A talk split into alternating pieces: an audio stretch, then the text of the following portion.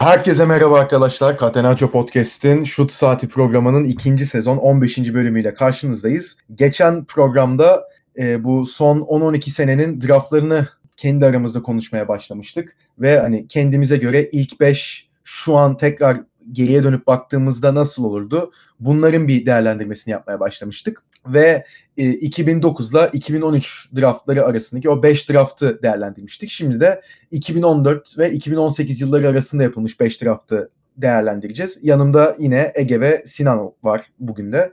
Geçen programda olduğu gibi. Beyler hoş geldiniz. Hoş bulduk. Hello. Ve o zaman tekrar bir ufak hatırlatma yapayım dinleyenler için. Geçen programda da açıklamıştım formatımızı ama tekrar bir hatırlatma gibi olsun. E, bu 5 draftı kendi içlerinde değerlendireceğiz ve hani ilk 5'ler şu an yani 2020 senesinde geriye e, geriye dönüp baktığımız zaman ilk beşler nasıl olurdu? Hangi takım e, kaçıncı sıradan kimi seçerdi? Bunları bir kendi aramıza tekrar sıralayacağız ve bunların yanında da işte 6 7 8'de mesela kimler olabilirdi veya e, draftların daha böyle altında kalmış ve beklentilerin çok üstüne çıkmış hangi oyuncular var? Hatta hatta e, draft edilmemiş ama belli NBA takımları tarafından e, kontrat imzalanmış ve sonrasında beklentinin yine çok çok üstüne çıkmış ve NBA'de kendine yer edilmiş birkaç oyuncu da var her draft başına. Biraz da onları değerlendireceğiz. Lafı da çok uzatmadan açıkçası 2014 draftıyla başlayalım isterseniz. 2014 draftında şimdi 2014 draftı geriye dönüp baktığımızda beklentisi aslında yüksek bir drafttı. Hani çok fazla öne çıkan isim gözüküyordu orada ve hani o tarihin en iyi draftlarından biri olur muydu olmaz mıydı? Orası tartışılır yani o zamanın şartlarıyla ama e, potansiyel açıdan hem oyuncuların hem de genel draft klasına baktığımız zaman potansiyel açıdan yüksek bir drafttı 2014 draftı. Şimdi tabii ne kadar e, bu potansiyeli karşıladı, ne kadar tatmin etti bizi orası tabii değişik e, değişir. Şimdi ilk 5 sıraya baktığımız zaman e, Cleveland Andrew Wiggins'i seçiyor birinci sıradan ve hani bu pikin de aslında Cleveland'da olmasının e, o zaman çok büyük bir önemi vardı. Çünkü LeBron'un dönüşüyle Cleveland'da LeBron Kyrie ile orada iyi bir ikili oluşturmuştu ama şampiyonluk için son bir parça ihtiyacı olduğunu düşünüyordu Cleveland ve e, bu birinci sıradan seçtiği Andrew Wiggins'i Timberwolves'a yollayıp karşılığında da Kevin Love'ı almıştı. O yüzden hani yani oyuncu olarak potansiyeli tabii ki çok önemliydi Wiggins'in draft edilirken ama tabii orada Cleveland'ın başka düşündüğü şeyler de vardı. Onu zaten birazdan değerlendiririz. E, ikinci sıradan Milwaukee Bucks'ın Jabari Parker seçimi var. Üçten bence bu draftın en önemli iki isminden biri olan e, Joel Embiid seçilmiş. E, Philadelphia 76ers tarafından. Dörtten Orlando Magic Aaron Gordon'ı seçmiş. Beşten de Utah Jazz Dante Exum'u seçmiş. Bundan sonra da işte 6. sırada Marcus Smart var Boston Celtics'in seçimi. 7'de Lakers'ın Julius Randle seçimi var. 8'de Sacramento'nun e, Nick Stauskas seçimi var. 9'da Charlotte'ın Noah Vonleh seçimi var ve 10'da da Alfred Payton seçilmiş Orlando tarafından. Sinan istiyorsan senle başlayalım abi. Öncelikle bu draft öncesinde e, genel konsensus neydi? Biraz bundan bahsedersen hani bu drafttan hem oyuncular hem de genel dediğim gibi draft klasından ne bekleniyordu ve sence bu e, beklentiyi karşılayabildi mi draft? Hem de tabii senin ilk beşin yani şu an e, dönüp baktığımız zaman e, nasıl olurdu? Tabii abi. Öncelikle bu konsensus meselesine gelirsek tıpkı senin dediğin gibi bu draftta aslında böyle tarihin en iyi draftların arasında sokabilecek bir görüş vardı. Ben de aslında onlardan düşünüyordum. Çünkü Ege'nin geçen programda bahsettiği bir önemli bir durum var. Bu draftlarda insanlar şeye bakıyor cidden. Hani bir draftın iyi kabul edilebilmesi için bir oyuncunun hakikaten consensus number one pick olarak seçilmesi gerekiyor. Fakat yanındaki diğer oyunculara da şey denmesi gerekiyor. Aa bu adam şu an bu draftta değil de başka draftta olsa net bir numara falan gider denmesi gerekiyor. Bu draftta tam olarak o draftlardan bir tanesiydi aslında. Ben 2012'den falan itibaren hatırlıyorum. Andrew Wiggins'in mesela hep böyle şeyleri geziyordu YouTube'da falan böyle mixtape'leri falan geziyordu. Ve cidden hani LeBron'dan sonraki olacak LeBron oyuncularından en önemli e, yakıştırmalardan bir tanesiydi aslında Andrew Wiggins. Aslında Zion'da da aynı hype vardı ama Zion'un hiçbir yani çoğu insan LeBron tipinde bir oyuncu olacağını kimse düşünmüyor açıkçası. Andrew Wiggins tamamen o beklentilerle geldi. Aynı zamanda bu e, tekrardan Cleveland tarafından seçilmiş olması tabii daha sonra e, Cleveland'da LeBron James geldikten sonra Minnesota'ya yollandı Andrew Wiggins Kevin Love karşılığında. Orada başka bir büyük üçlü oluşturması için. Bu Kyrie Irving, e, LeBron James ve Kevin Love tarafından. E, hep böyle benzer şey benzerlikler kuruluyordu ve Andrew Wiggins konsensus şekilde number one pick seçileceği çok açıktı. Ve senin dediğin gibi çok fazla böyle stack, çok dolu bir draft olacağı düşünülüyordu.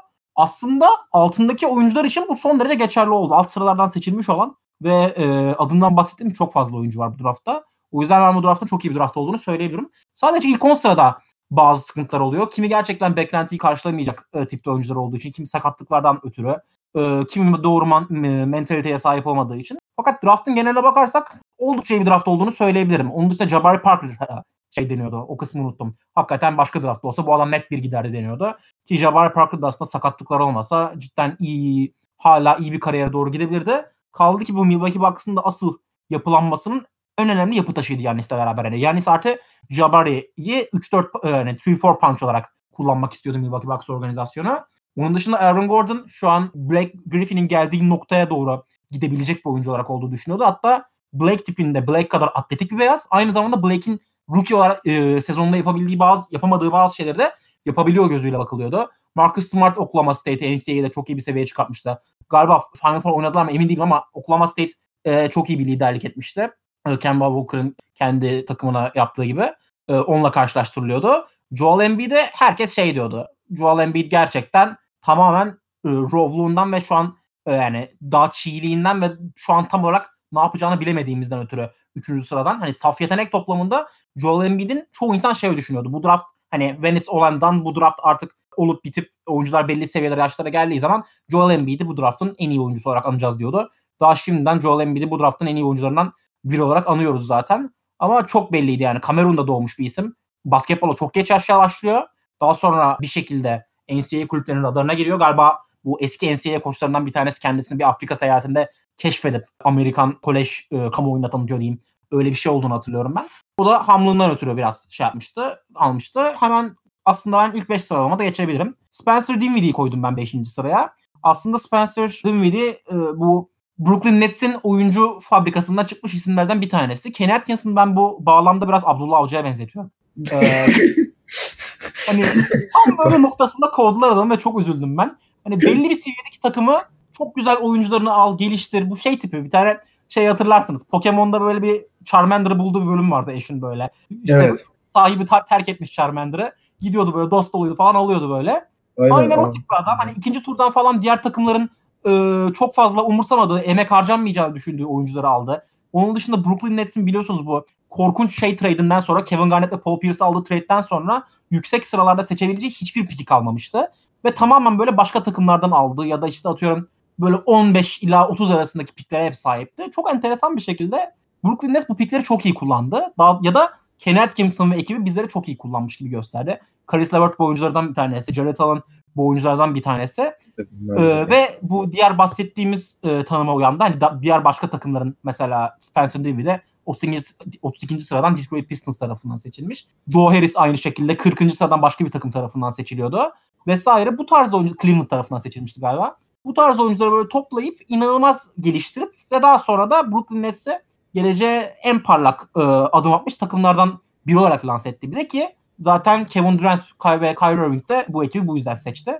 Ama büyük ihtimalle Kyrie Irving ile anlaşamaması diye anladım ben durumu.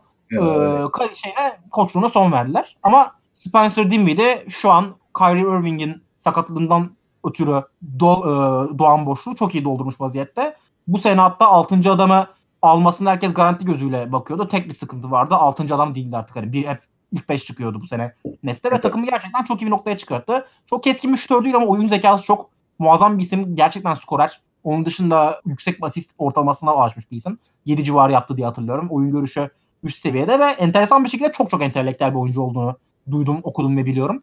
Ee, böyle çizgi romanlara, onun dışında gaming'e, böyle müziğe falan çok ayrı bilgisi olan Hani cidden şu an bu programı alsak çok güzel muhabbet edebileceğimiz bir isimmiş. Keşke yani. o yüzden Spencer Dinwiddie'yi ben başa koydum. Hem hani çok da e, sevdiğim bir oyuncu benim ayrıca. Onun dışında dörde Capella'yı koydum ben. Capella da yine aşağı sıralardan seçilmiş bir oyuncu. 23. sıraydı yanlış hatırlamıyorsam. Tekrar bir kontrol. E, 25'te. Ay, aynen 25. Ee, İsviçre'de doğumlu bir oyuncu Clint Capella. Bu kadar iyi olabileceğini kimse beklemiyordu açıkçası. Fakat kendisi oldu. Özellikle bu son senelerde Houston playoff runlarında, normal sezon başarılarında çok büyük rol sahibi olmuş bir isim. Clint Capella'nın da durumu biraz değişti bu sene itibariyle. Geçtiğimiz senelere bakınca aslında Clint Capella e, Houston Rockets için çok, çok büyük bir artıydı. Çünkü çok büyük bir hücum varyasyonuydu. James Harden'la hani zaten Capella'nın çok iyi bir savunmacı olduğunu biliyoruz ama James Harden'la beraber çok iyi bir pick and roll partnership'leri vardı ve o aslında James Harden e, ipleri kendi eline almadı ya da daha ufak bir 5'e geçmeye çalışmadıkları bu modelde onlara bir hücum variyetesi getiriyordu. Fakat bu sene artık hücumda Clint Capela eksi bir rol almaya başladı. Çünkü artık o pick and roll eskisi gibi yapmıyorlardı. Herkesin üçlük atması gerekiyordu. Artık Clint Capela bir zafiyete dönüşmüş durumdaydı. Bu onun değerinden hani makro anlamda bir şey götürür mü? Bence götürmez. Zira Hawkson'u şu anda kurmuş olduğu genç nüveye e, ki Clint Capela'nın da hala genç olduğunu söyleyebiliriz. Entegre bir etmek de istedi. aslında lafını böleceğim de Capela ilgili çok ufak. Yani e, Westbrook'un gelmesinin de bence büyük bir etkisi var zaten hani burada Capela'dan vazgeçmelerinde. Çünkü hani Capela içeride durması gereken oyuncu sonuçta. Senin de bu dediğin Aynen. e, o pick and roll'u oynadıkları zaman tam iyi, iyi piki koyuyor. iyi bir şekilde devriliyor. Atletizm zaten üst seviyede ve hani ondan sonra bitiriyor. Ama şu an hani top tamam Harden'ın elinde de bulunuyor büyük e, büyük çoğunlukta ama Westbrook'la beraber neredeyse artık hani Westbrook'la Harden kadar topu elinde tutabilecek bir seviyeye geldiği için Westbrook da böyle bir şey yapmıyor. Westbrook direkt bodoslama içeriye dalıyor. E şimdi bunu yaptığı zaman yani Capella'nın orada içeride durmasının herhangi bir mantığı yok. Çünkü hani Westbrook içeri daldığı zaman içerinin boş kalmasını isteyecek ve potaya gitmeye çalışacak. Veya içeri daldığı zaman yapabileceği ikinci şey etrafındaki dört tane şutlara pas çıkarmak. E şimdi burada hani e, Capella'nın varlığı artık e, Houston için yani çok da artı getirecek bir noktada değildi. O yüzden ben Houston'ın hani o e, Capella'dan vazgeçmesini ve takaslamasını hani Westbrook'a bağlı oyunlarında da hani kendi açılarından tamam artık ya yapacak bir şey yok. Hani son bir şey deneyeceğiz deyip bu yola başvurmalarını ben anlıyorum ama hani senin de dediğin gibi Capella'nın değerinden hiçbir şey götürmüyor bu. Ya Capella'nın orada Capella Houston'ın oyun farkı biraz etkiledi. Bu bir de sakattı yani. Ya Houston'da Abi kesinlikle katılıyorum. Kesinlikle katılıyorum. Hatta böyle Kaan Kural'ın ısrarla söylediği bir şey var hani. Siz e, Russell Westbrook'un boyuna bakmayın. Şu an Yanis'in oynadığı topu oynuyor. Hani Westbrook Evet. fiilen 5 oynuyor şu an aslında. Tabii, Çünkü tabii. boyalı alanda en çok vakit geçiren isim. Böyle giden en çok şey yapan isim. Onun dışında işte drive and pop, drive and pass hani o tarz ya, ya dışarıya çıkarıyor ya o muazzam bitiriciyle atletiz- atletizmiyle kendisi bitiriyor. O yüzden aslında iki taraf için de win-win oldu. Çünkü cidden hani artık Capella'nın kaldıramayacağı ve Tabii. kaldıramayacak kadar ufak bir beşle oynaması gerekiyordu. Russell Westbrook da sahada olduğu için. Tabii bu sene playoff, playoff, playoff'ları göremedik çünkü bu onların oturtmaya çalıştığı sistem de hani sürerliliği ne kadar sürer o, o bilinmeyen bir sistem. Ama e, izlediğimiz korona pandemisine kadar izlediğimiz ufak kesitlerle gerçekten de aslında hem Hawks için hem de e, Rockets için win-win diyebileceğimiz bir trade olduğunu ben düşünüyorum. Üçüncü sıraya Zach Levin- e, Levine'i koydum. Zach Levine geldiği zaman böyle inanılmaz atletik bir iki numara olacağı bekleniyordu. E, Çünkü kolej kariyeri de böyleydi. UCLA'den mezun. Hala da öyle. E, Zach Levine'in şu ana kadar bazen e, bu Devin Booker hakkında da bahsedilen verimlilikle alakalı bazı sıkıntıları olduğu söyleniyordu ki aslında bu seneki numaralarına bakınca oynadığı oyuna bakınca Zach Levine verim, işin verimlilik kısmını en azından verimli şut atma kısmını bir nebze hatta büyük ölçüde hallettiğini söyleyebiliriz. Hani volüm açısından bakacak olursak da 8 3 üçlük denemesinden 3.5'unu falan sokmuş gibi görünüyor bu sene itibariyle. %38 de şut atıyor. Bir çok kötü bir e, %38 ile falan e, two point e, yani iki sayı yüzdesi yakaladığı bir sezon vardı. Orada çok eleştirilmişti Zach Levine. Tam da Chicago Bulls'un artık geleceğini sorgulamaya başladığı bir dönemde. E, orada cidden bir sıkıntı yaratmıştı. Fakat bu sene de hani ikilik yüzdeleri de fena değil oldukça. Ama işte o da Bulls'un bu tam içinden çıkamadığı bataklık demeyeyim aslında. Bulls hani bazı şeyleri yola koymaya çalışıyor. İyi bir genç nüveye kaldıklarını düşündüler. Bir numarada özellikle boşlukları vardı. O sene, e, onu da bu sene Kobe White alarak çözdüklerini düşündüler ama bu sene Laurie Markkanen düştü falan derken hani o böyle tandemde çok böyle bir şey yapamadı. Yer, yer bulamadı kendine Zach Lavine. Yani takımın liderliğini almasını bekliyordu herkes ama Chicago yine hala bu kalbur üstünün alt, kalbur altı diyeyim hatta yani basat kısım e, basketboldan çok şey yapamadı. Kurtulamadı. Ama ne olursa olsun Zach Lavine hala çok genç, hala çok potansiyelli. Sayıları hani All-Star seçilmemiş olması sayılarının çok iyi olduğunu değiştirmez. Hani iyi bir skorer. Ben 3. sıraya koydum o yüzden kendisine. Ee, 1 ve 2'de çok enteresan e, seçimlerimiz olacak. Çünkü ben artık 1'e ve 2'ye hangisi 1 hangisi 2 ona karar verebileceğimi bilemedim. İki tane pivotumuz var ve bu iki pivotta hani NBA'in kim en iyi pivotu diye hala tartıştı ve kimsenin kesin bir sonuca e, ulaşamadığı türden iki pivot. O yüzden ben de düşündüm hani ben nasıl ulaşacağım. Onun yerine ikisinde bazı özelliklerinden bahsetmeye karar verdim. Tabii yok için ikinci tur 41. sıradan gelmiş olması gönlümde biraz daha hani e, underdog hikayesinden ötürü yer tutuyor. Çünkü Jokic aslında mesela Denver Nuggets'la beraber bu yani yine bu tarafta seçilmiş Yusuf Nurkic'le beraber e, aynı takımdalardı ve daha sonra Denver Nuggets'ın bir seçim yapması gerekti. Nurkic'i mi bir ilk 5 başlatacağız yoksa Jokic'i mi? Kendisinden çok daha üst sırada seçil- seçilmiş olan yine kendisi gibi Balkan kökenli olan ve çok aslında birbirleriyle karşılaştıran oyunculardan e, biri olan Nurkic'i çok cidden koçunun gözüne soka soka e, ilk 5 yerini elinden aldı yok hiç ve ondan sonra yükselmeye başladı. Bir baktı artık takım kendi etrafında oluşturuluyor. 5 numara oynuyor. Point e, center kavramını cidden literatür hani Magic Johnson hani Magic Johnson da 5 numara oynadı zamanlar oldu ama yok hiç bir 5 numara. Magic Johnson da ne olursa olsun 1 numaraydı. Ee, yok hiç point center kavramını NBA'ye soktu. Cidden oyunun tek hakim ve tek yönlendiricisi konumunda. Bu yüzden e, mesela çoğu takım şey yapmaya çalışıyor. 1 ve 2 numarasında oynayan oyuncuları undersize olmasın. 6'da hani 6-5, 6-4, 6-6 boyunda olsun ki mismatch problemi yaratmasın, savunma zafiyeti yaratmasın diye uğraşmaya çalışıyor. Yok hiç zaten bir hani point center olarak oynadığı oyunda öyle bir mismatch problemi yaratıyor ki karşı takıma. Onun yanında mesela Gary Harris vesaire bu tarz böyle daha ufak, daha şutör, daha dilici oyuncuları yanında e, oynatabilme şansı tanıdı Nuggets'a. O yüzden hani o kadar enteresan bir sistem kuruldu kendi etrafında. Çok özel bir oyuncu. Yani potaya gidip bitirme konusunda dünyanın en estetik ismi midir değil midir kes, e, yani bilemeyiz. Ama gerçekten dünyanın en verimli isimlerinden bir tanesi. Oyun görüşü muazzam. Pasları Jason Kidd hani bahsetmeye gerek yok. Çok yavaş, çok antal ama Luka Doncic'in bu söylenilen bir şey var hem yerli hem yabancı basında. Luka Doncic yavaş bir oyuncu fakat oyunu kendi hızına indirdiği zaman onların hızlısı yok diye. Ben yok için de aynısını düşünüyorum. Oyunu kendi hızında, kendi boyutunda inanılmaz iyi, iyi yönetebiliyor ve oynuyor. Yanında da bahsettiğimiz Joel Embiid var. Joel Embiid çok geç bir yaşta baskete başlamış. Çok daha erken bir yaşta başlasaydı kim bilir ne olurdu. Hani yok Embiid'in öyle akşamları oluyor ki cidden Philadelphia forması altında. Hani bu adam nasıl böyle NBA'in en iyi oyuncusu olarak anılmıyor diye düşünüyor insan. Ama işte onun da hep böyle bazen e, sürellik problemleri oluyor. Onun dışında Ben Simmons'la yakalayamadığı bir uyumu var. Hani çünkü eyvallah Embiid üçlük atıyor fakat hani dünyanın en keskin şutörü değil. Karl Anthony Towns değil bu adam. Ve yanında cidden hani Ben Simmons çok fazla olumlu yönleri olan bir oyuncu ama bir zafiyet yaratıyor. Onun dışında Embiid her akşam o bahsettiğimiz bu dünyanın en iyi olabilecek potansiyeliyle oynamıyor.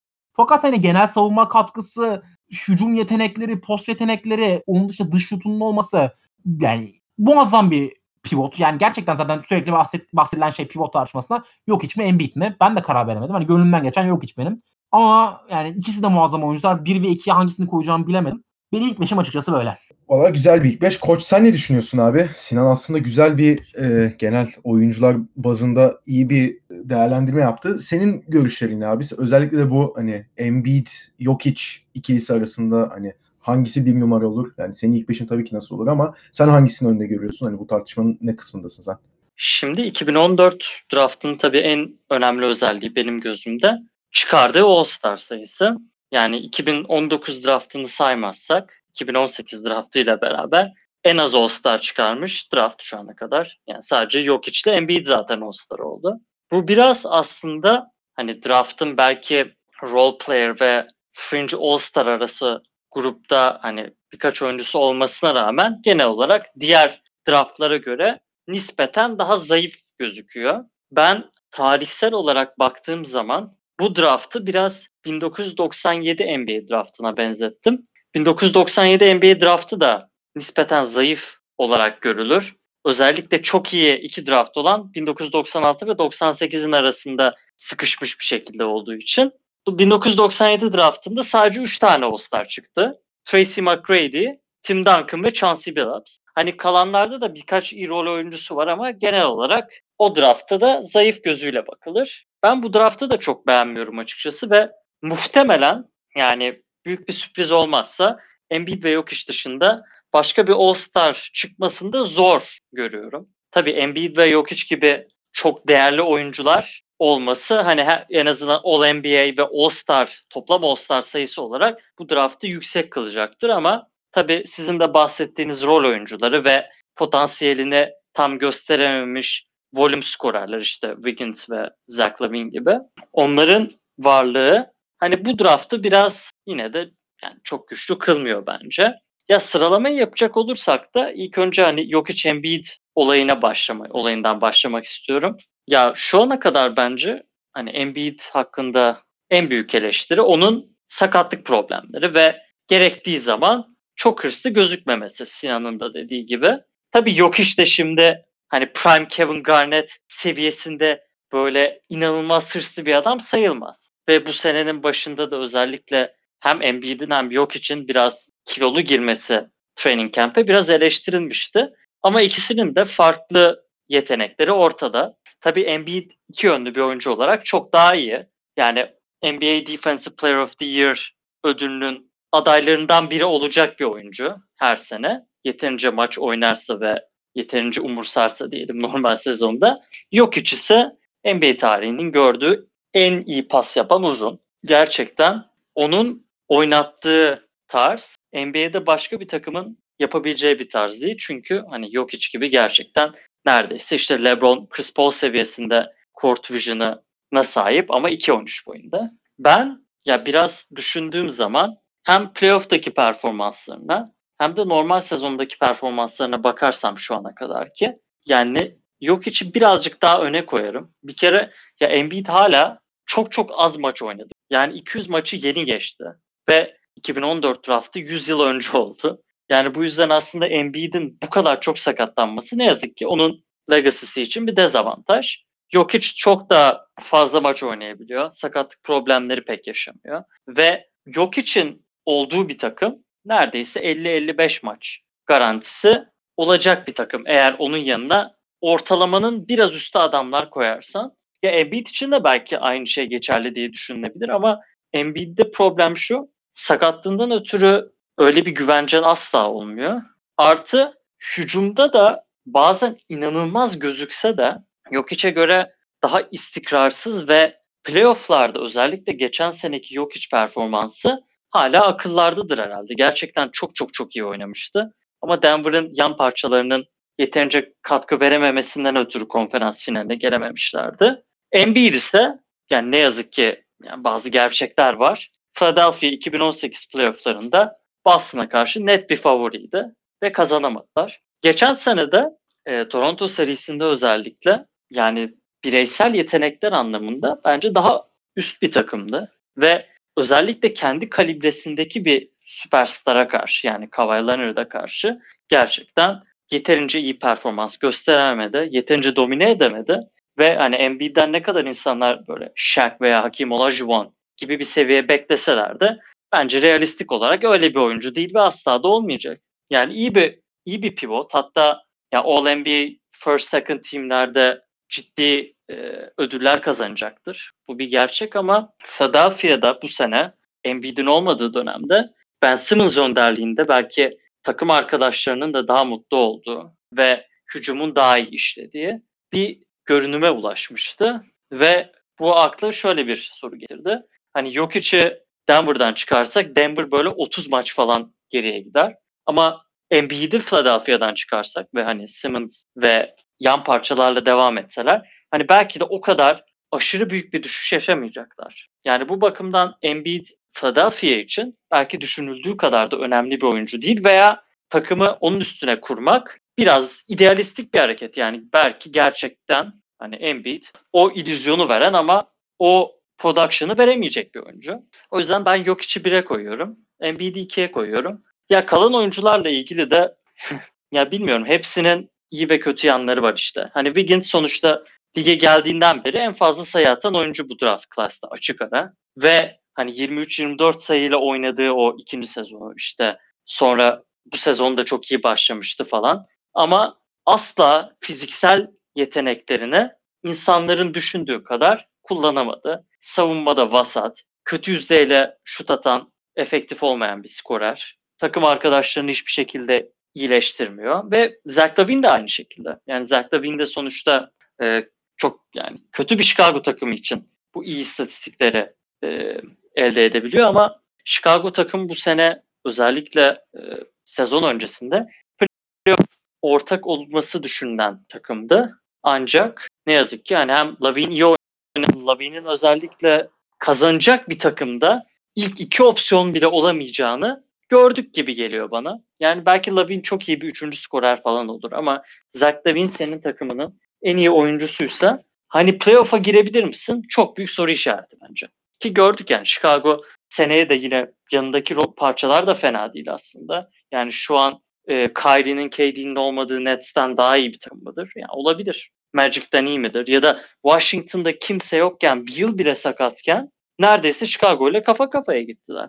Yani o yüzden yani 3-4-5 bence çok bir önemi yok çünkü yani buradaki oyuncular ya işte potansiyelini gösterememiş hücumcular veya işte Dinwiddie veya Capella gibi son bir iki senedir daha çok böyle bir çıkış göstermiş ama All-Star seviyesinde olmayan ve onların da oyunlarında bir soru işaretleri var işte. Capella Harden olmasa ne, ne olurdu? Ki bu büyük bir soru. Yani Harden'ın Capella'nın kariyerinde yaptığı etki gerçekten NBA'de çoğu oyuncunun yaşamadığı bir boost oldu. Aynı şekilde hani Dinwiddie de iyi bir oyuncu ama onun da daha çok 6. adam rolünde iyi olacağını düşünüyorum. Ama sonuç olarak benim de listenin kalanı hani yapacak olsam Sinan'ınki gibi olurdu herhalde. Belki Wiggins'i koyardım Dinwiddie yerine. Öyle yapayım hatta. 3 La, üç Lavine olsun ya da olmasın olmasın. 3 Capella olsun, 4 Lavine olsun, 5 Wiggins olsun. Yani şu şey yaparken bile bir düşündüm tekrardan. Ama ben öyle düşünüyorum. Can senin ekstra bir yorumun var mı? Veya e, bu ilk 5'te olmayan oyuncular hakkında söylemek yani, istediklerim var mı? Açıkçası ekstra bir yorum yok. Ben de hani e, bu özellikle Embiid ve Jokic konusunda Jokic'i bir tık daha öne e, koyacak in, insanlardan. Yani o taraftayım ben de. Hatta bir tık değil.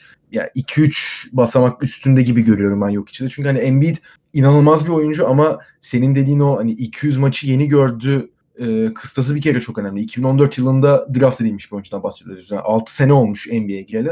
Ama çok uzun süre sakatlıklar yaşadı. Hala hatta sakatlık açısından çok istikrarlı şekilde oynayabilen bir oyuncuya dönüşmüş değil. Hala sezon içinde e, 7-8 maç üst üste hatta 10 maç üst üste kaçırdığı periyotlar yaşıyor. Her ne kadar üstüne takım kurulacak kadar iyi bir oyuncu olsa da o bir türlü full sağlıklı hani 82 maç 81 maç oynayacak hadi bir maç kaçıracak falan şeklinde oynayabilecek bir durumda şu an değil ve hani Abi hadi bu seneyi şey desek garip sakatlıklar yaşadı biraz şanssızlıktı ama önceki senelerde de çok bir şey oynamadı yani.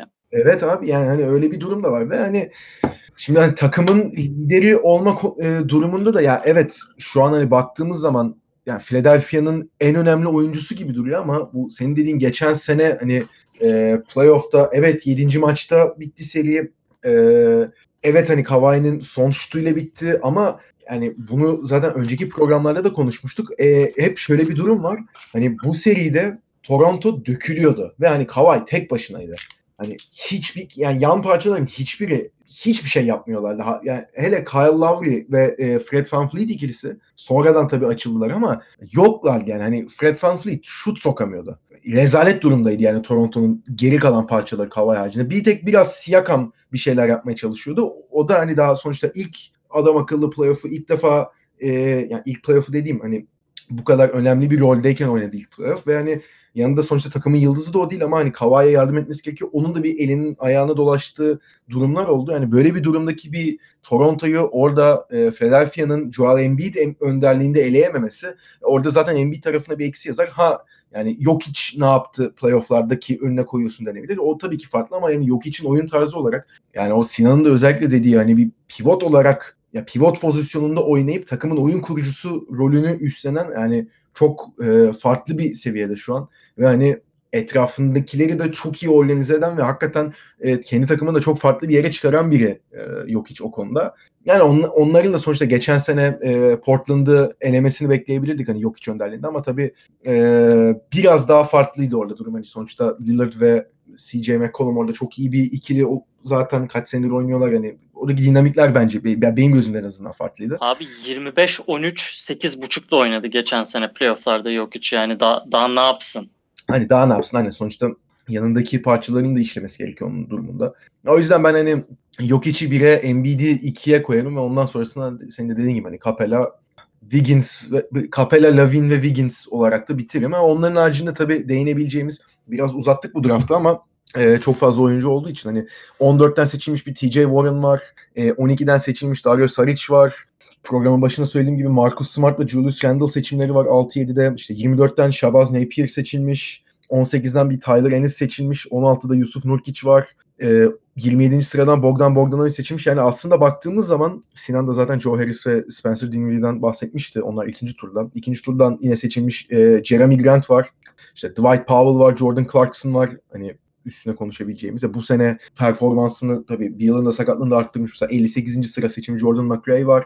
Hani aslında baktığımız zaman çok fazla hani süre bakımından ve hani rol bakımından All-Star olmayacak ama hani vasat bir oyuncu da olmayacak. Tam arasındaki rollerde e, bulunacak çok fazla oyuncunun olduğu bir draft. Hani tabii ki zamandaki beklenti ne kadar kar- karşıladı bu tartışılır ama hani genel olarak baktığımızda o kadar da kötü bir draft olduğunu ben düşünmüyorum. Ve bunu da deyip 2015 draftına geçmek istiyorum abi. 2015 draftı tabii e, şu an baktığımız zaman hani özellikle de All Star çıkarma sayısı olarak bir kere zaten 2014 draftının önünde. E, birinci sırada burada e, Minnesota Timberwolves Karl Anthony Towns'u seçiyor. 2014'ün de bir numarası olan Andrew Wiggins'i zaten e, almışlardı takasla. Burada da birinci sıra onlara gelince Karl Anthony Towns'u seçtiler ve herhalde e, yani seçildiği zaman da hatırlıyorum ben. O da e, hiç yani tartışmasız hani bir numarayı kim alırsa alsın e, Cat'i seçecek şeklinde konuşuluyordu. İkinci sıradan e, Los Angeles Lakers D'Angelo Russell'ı seçiyor. Üçten Jalil Okafor'u seçiyor Philadelphia 76ers. Dörtten o zaman çok tartışılmış hatta e, üzerine videolar çekilmiş. Hatta ve hatta bununla geçtim draft edildiği zaman salonda yuhalanan bir Kristaps Porzingis var New York Knicks taraftarları tarafından. Yani çok büyük tepki çekmişti.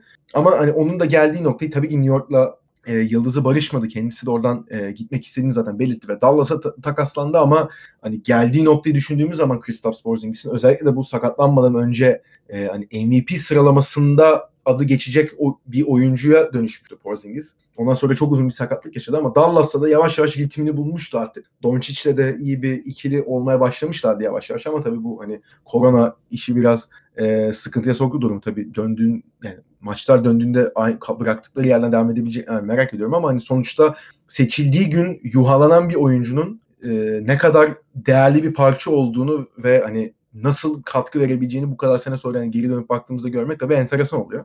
Beşinci sıradan da Orlando Magic Mario Hezonya'yı seçiyor. Ya bunlar haricinde konuşabileceğimiz isimler tabii hani aslında ilk onda e, fena isimler de yok. 6'da Willie Cauley Stein var, 7'de Moody var, 8 Stanley Johnson, 9 Frank Kaminsky, 10'da da Justice Winslow var. Ben hani o zaman hatırlıyorum Justice Winslow'u işte Miami Heat seçiyor 10. sırada. Ben bayağı sevinmiştim hani nasıl ona düştü bu adam ve hani biz hem, hemen nasıl kaptık çok iyi oldu diye. E, 11'de Miles Turner var. 13. sırada Phoenix'in seçtiği e, ve hani oralardan e, seç tabii şu an baktığımız zaman e, çok iyi bir pick-up olarak gözüküyor. Devin Booker var. Hani o da e, bu sene ilk All-Star'ını oldu ve hani e, çok üst seviye bir skorer olma yolunda il hatta oldu ve daha da fazlasının olma yolunda bir e, parıltı da gösteriyor aslında.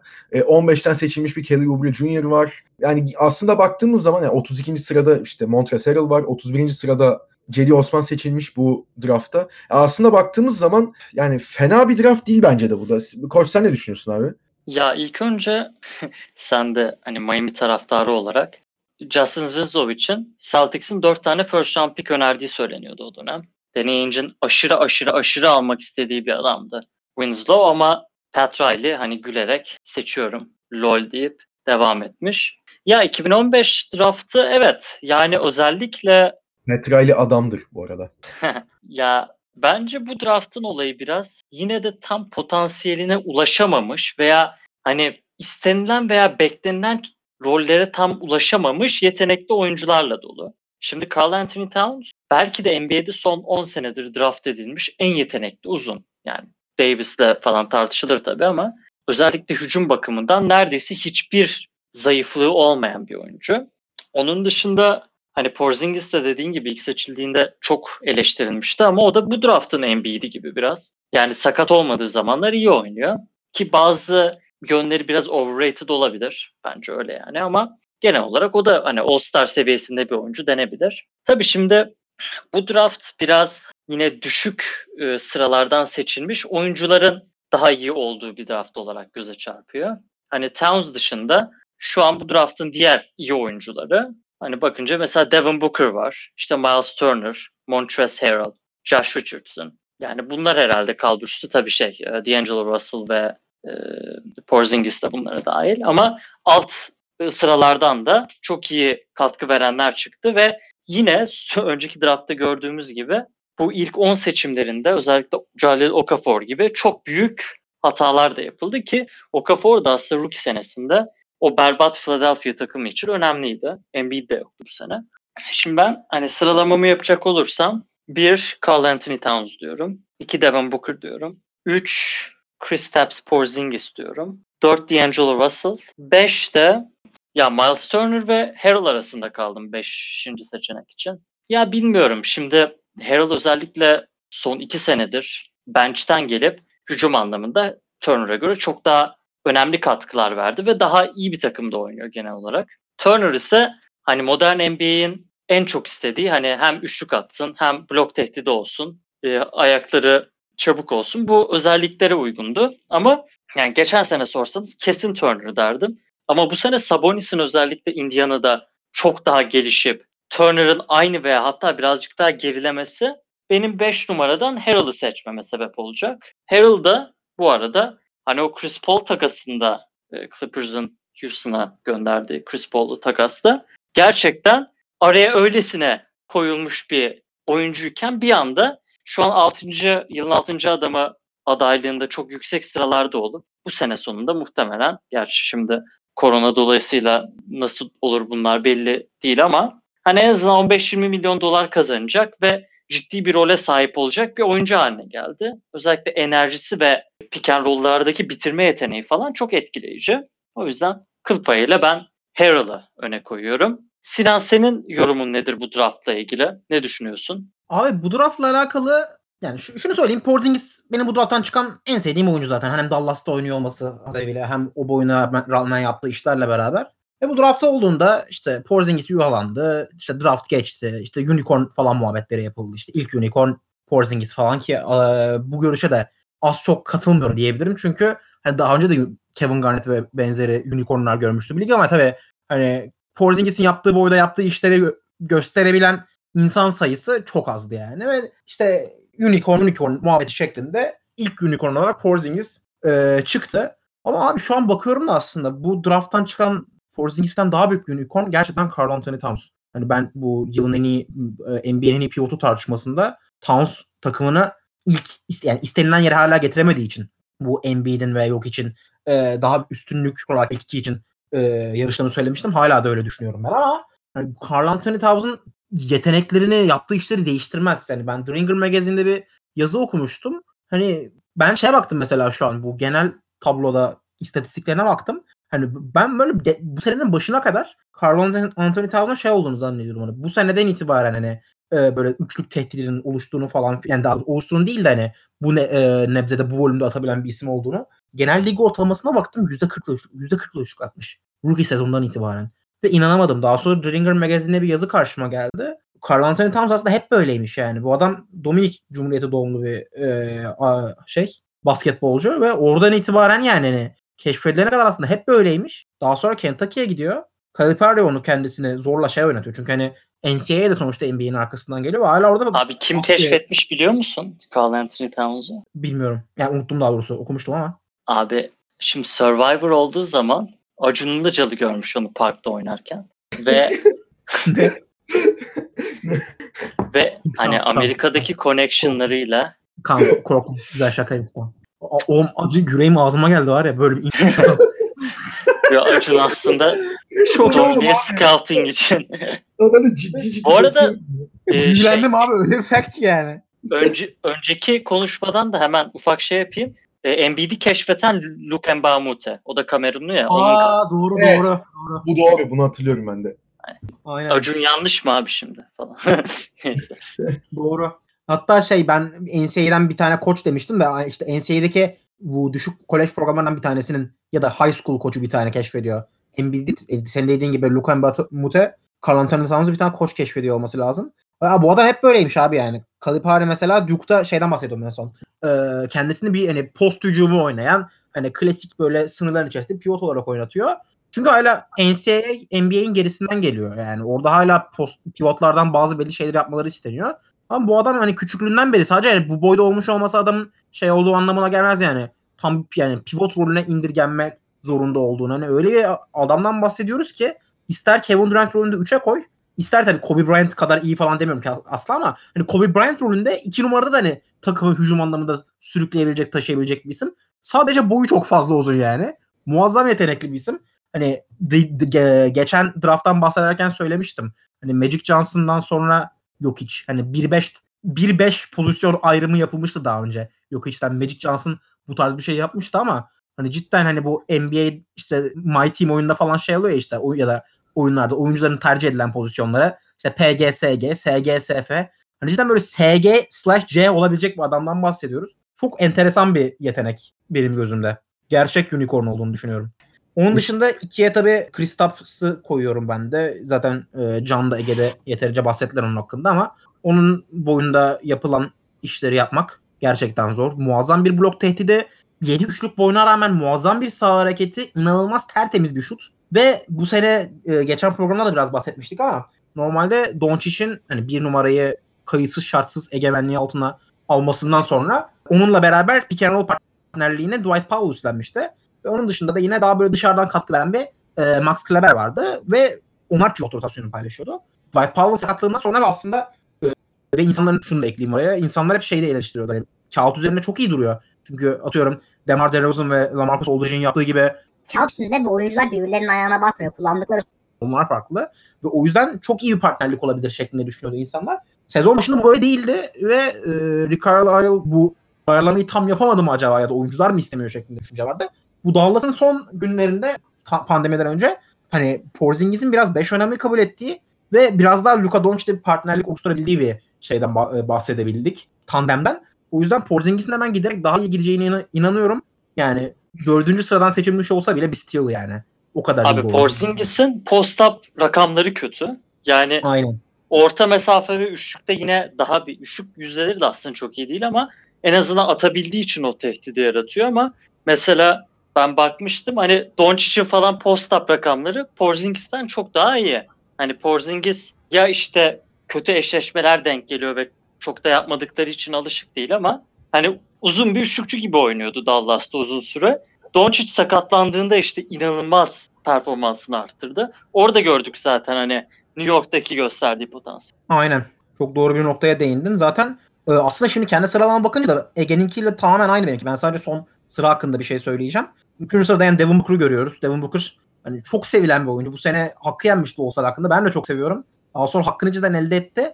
İnsanlar hep onu bu e, Zach Levine'de bahsettiğim gibi bu volüm ve şeyden eleştiriyordu. Verimlilikten ötürü eleştiriyordu. Bu sene gerçekten hani yapabildiği şeyleri verimli de yapabileceğini bize ispatlamış oldu. Yani cidden skor yap, nasıl yaparsan yap tipinde bir oyuncu. Yani bunun için doğmuş. Gerçek yani hücum makinesi adam yani. Her şekilde her yerden sayıyı bulabiliyor. Muazzam rakamlara ulaşabiliyor. Yani seçildiği sıraya göre bu oyuncunun da çok büyük bir stil olduğunu söyleyebiliriz. Dördüncü sıraya D'Angelo Russell koyacağım. D'Angelo Russell'ın Lakers döneminde herkes onun aslında yani göz boyadığını, aslında bu kadar iyi bir oyuncu olmadığından bahsediyordu. Hani hem temas sevmeyen bir oyuncu hem hiç Snitch ass. dediğim gibi tem, hani boyu uzun 6-5 boyunda bir point guard'dan çok daha böyle içeri girebilen, penetre edebilen bir profil bekliyorsun. Hani oyun zekası falan her şey yer, yerli yerinde eyvallah ama hani teması sevmiyor. Hiç consistent yani şey değil, e, sürerli değil yaptığı işler falan. Daha sonrasında e, Ken Atkinson'ın liderliğinde unutulmuş oyuncular mezarlığına gitti ve yeniden dirildi. Çok büyük bir çıkış yakaladı. Ve bu çıkışla beraber de daha sonra Golden State'in yolunu buldu bir sign and trade ile. Ve şu an Wiggins'in karşılığında Minnesota Timberwolves'ta Carl Anthony Towns'la ki çok yakın arkadaşlar beraber olma fırsatı yakaladı. Uygun ortamda çok iyi şeyler yapabilecek All-Star seçilmiş bir oyuncu. Her ne kadar bir e, sakatlık üzerine All-Star seçilmiş olsa da All-Star seçildi. O profilde yer aldı. Normalde geçtiğimiz sene Caris LeVert'ün Brooklyn Nets'ten çıkan All-Star olması bekleniyordu. Fakat kendisi sakatlandığı için D'Angelo Russell takımın liderliğini üstlendi. Ve aslında çok büyük oranda da bu liderliğin altından kalktı. Çünkü %50 yaşlılar diye hatırlıyorum ben. Hele ki böyle genç, daha test edilmemiş ve özellikle underrated oyunculardan olduğu için. Beşinci sıraya ben de Ege'nin bahsettiği bu Miles Turner mı Montrezl Harrell ikileminde kaldım. Montrezl Harrell şu an zaten hani geçen sene Clippers'ı çok beklenmedik bir şekilde yani playoff'ta da hiç beklenmeyen oyunlar aldılar. Bazı maçlar alabildiler. Ve Lou Williams'la beraber çok iyi bir e, tandem oluşturmuşlardı ikisi. Bu sene de artık hani Paul George'un ve Kawhi Leonard'ın etkisiyle beraber hani Lou Williams, Montrezl Harrell pick and roll'ları onun dışında Montrezl Harrell'ın ilk Kenneth Faried'in Kenneth Faried'de gördüğümüz bu motoru çok yüksek. Her şey yani sahada her yere yetişebilecek ve hasılı çok yüksek yani çabası çok yüksek bir oyuncu olarak görmüştük. Kenneth Faried'den de bunu çok daha iyi yapıyordu. Zira hani bildiğimiz üzere Kenneth Faried artık ligin yüzünü görememeye başladı. Kendisi ki Amerika milli takımına seçilmiş bir oyuncu olmasına rağmen zamanında. Ama Montrezl Harrell şu an bunu yapabiliyor ve yine Ege'nin söylediği üzere 6. adım oylamasında da bir muhtemelen birinci olacaktı bence bu sene itibariyle. Ama Miles Turner'ı koydum ben. Çünkü Miles Turner kendisinin çok büyük bir oyuncu olması bekleniyordu. Çok saf bir potansiyel olduğundan bahsediliyordu. Ve aslında bu e, Domantas Sabonis'le beraber birbirlerine yarıyorlar konusundaki çok yaradıklarını düşünüyorum ben. Ege mesela hani bu aslında şey madalyanın iki yüzü var. Bu hususta Ege ile farklı madalyonun üzerinden bakıyoruz Miles Turner'ın değerine. Domantas Sabonis bu sene çok büyük bir evrim geçirdi. All-Star seviyesine geldi bir oyuncu olarak. Fakat ben şunu düşünüyorum. Hani bu Miles Turner daha kötü olduğu için mi Domantas Sabonis kendine yer bulabildi, daha üst seviyeye çıkabildi mi? Yoksa benim e, bakış açısıyla baktım. Miles Turner Domantas Sabonis'in yapabildik, yapamadıklarını yapabildiği için mi şeklinde bakıyorum ben bu olaya biraz da. Çünkü cidden Indiana'nın ki Indiana çok iyi bir savunma takımı fakat Domantas Sabonis çok iyi bir savunmacı değil. Ayakları çok hızlı değil. Posta muazzam bir oyuncu. Sağ görüşü çok iyi. Hele bir 4 numara olmasına rağmen. Gayet fizikli. Ama e, şöyle bir sıkıntısı var. Spacing hani şu an en fazla bahsettiğimiz şeylerden hani NBA düzeninde savunma için çember savunmak, rim protecting, hücum için de üçlük atmak yani ya da alan hani alan açılan oyuncu olmak. Spacing'e e, muhatap oyuncu olmak. Miles Turner, bu, Miles Turner bu ikisini o kadar iyi yapıyor ki Domantas Sabonis'in normalde modern oyunda yapmasına izin verilemeyecek şeyleri yapmasına imkan sağlanıyor. Çünkü aslında düze, kuruluma baktığımız zaman hücumda Domantas Sabonis'in 5, e, Miles Turner'ın 4 yani alan açılmış dışarıda bekleyen uzun olarak oynadığı. Savunmadaysa Domantas Sabonis'in dörtleri savunduğu Miles Turner'ın da bütün çember savunma yükünü üstlendiği bir düzenden bahsediyoruz. Domantas Sabonis bu evrimi bence Miles Turner olmadan geçiremezdi. Ve ben hani Indiana'nın da oldukça iyi bir takım olduğunu düşünüyorum. Clippers'daki şu an Montrezl'in rolü ve benim bahsettiğim Miles Turner'ın Pacers için önemine baktığımız zaman Montrezl'ı çok sevmeme rağmen ben ufak bir farkla Miles Turner'ın 5. sıraya koyabileceğimi düşündüm. Benim ilk 5'im bu şekilde. yani ben burada bir tek hani e, bu undrafted oyuncular hakkında bir iki bir şey söylemek istiyorum. Undrafted oyunculara baktığımız zaman da 2-3 tane aslında yani kendine NBA'de yer edinebilmiş isim de var. Mesela Quinn Cook var. Hani 2018'de yanlış hatırlamıyorsam bir yani Golden State kadrosunda tabii ki hani e, çok önemli bir rolü yoktu ama hani ara sıra e, kendine işte yer bulan hani e, maç içinde zaman bulan bir oyuncu haline dönüştü. Şu anda e, Lakers'ta zaten kendisi.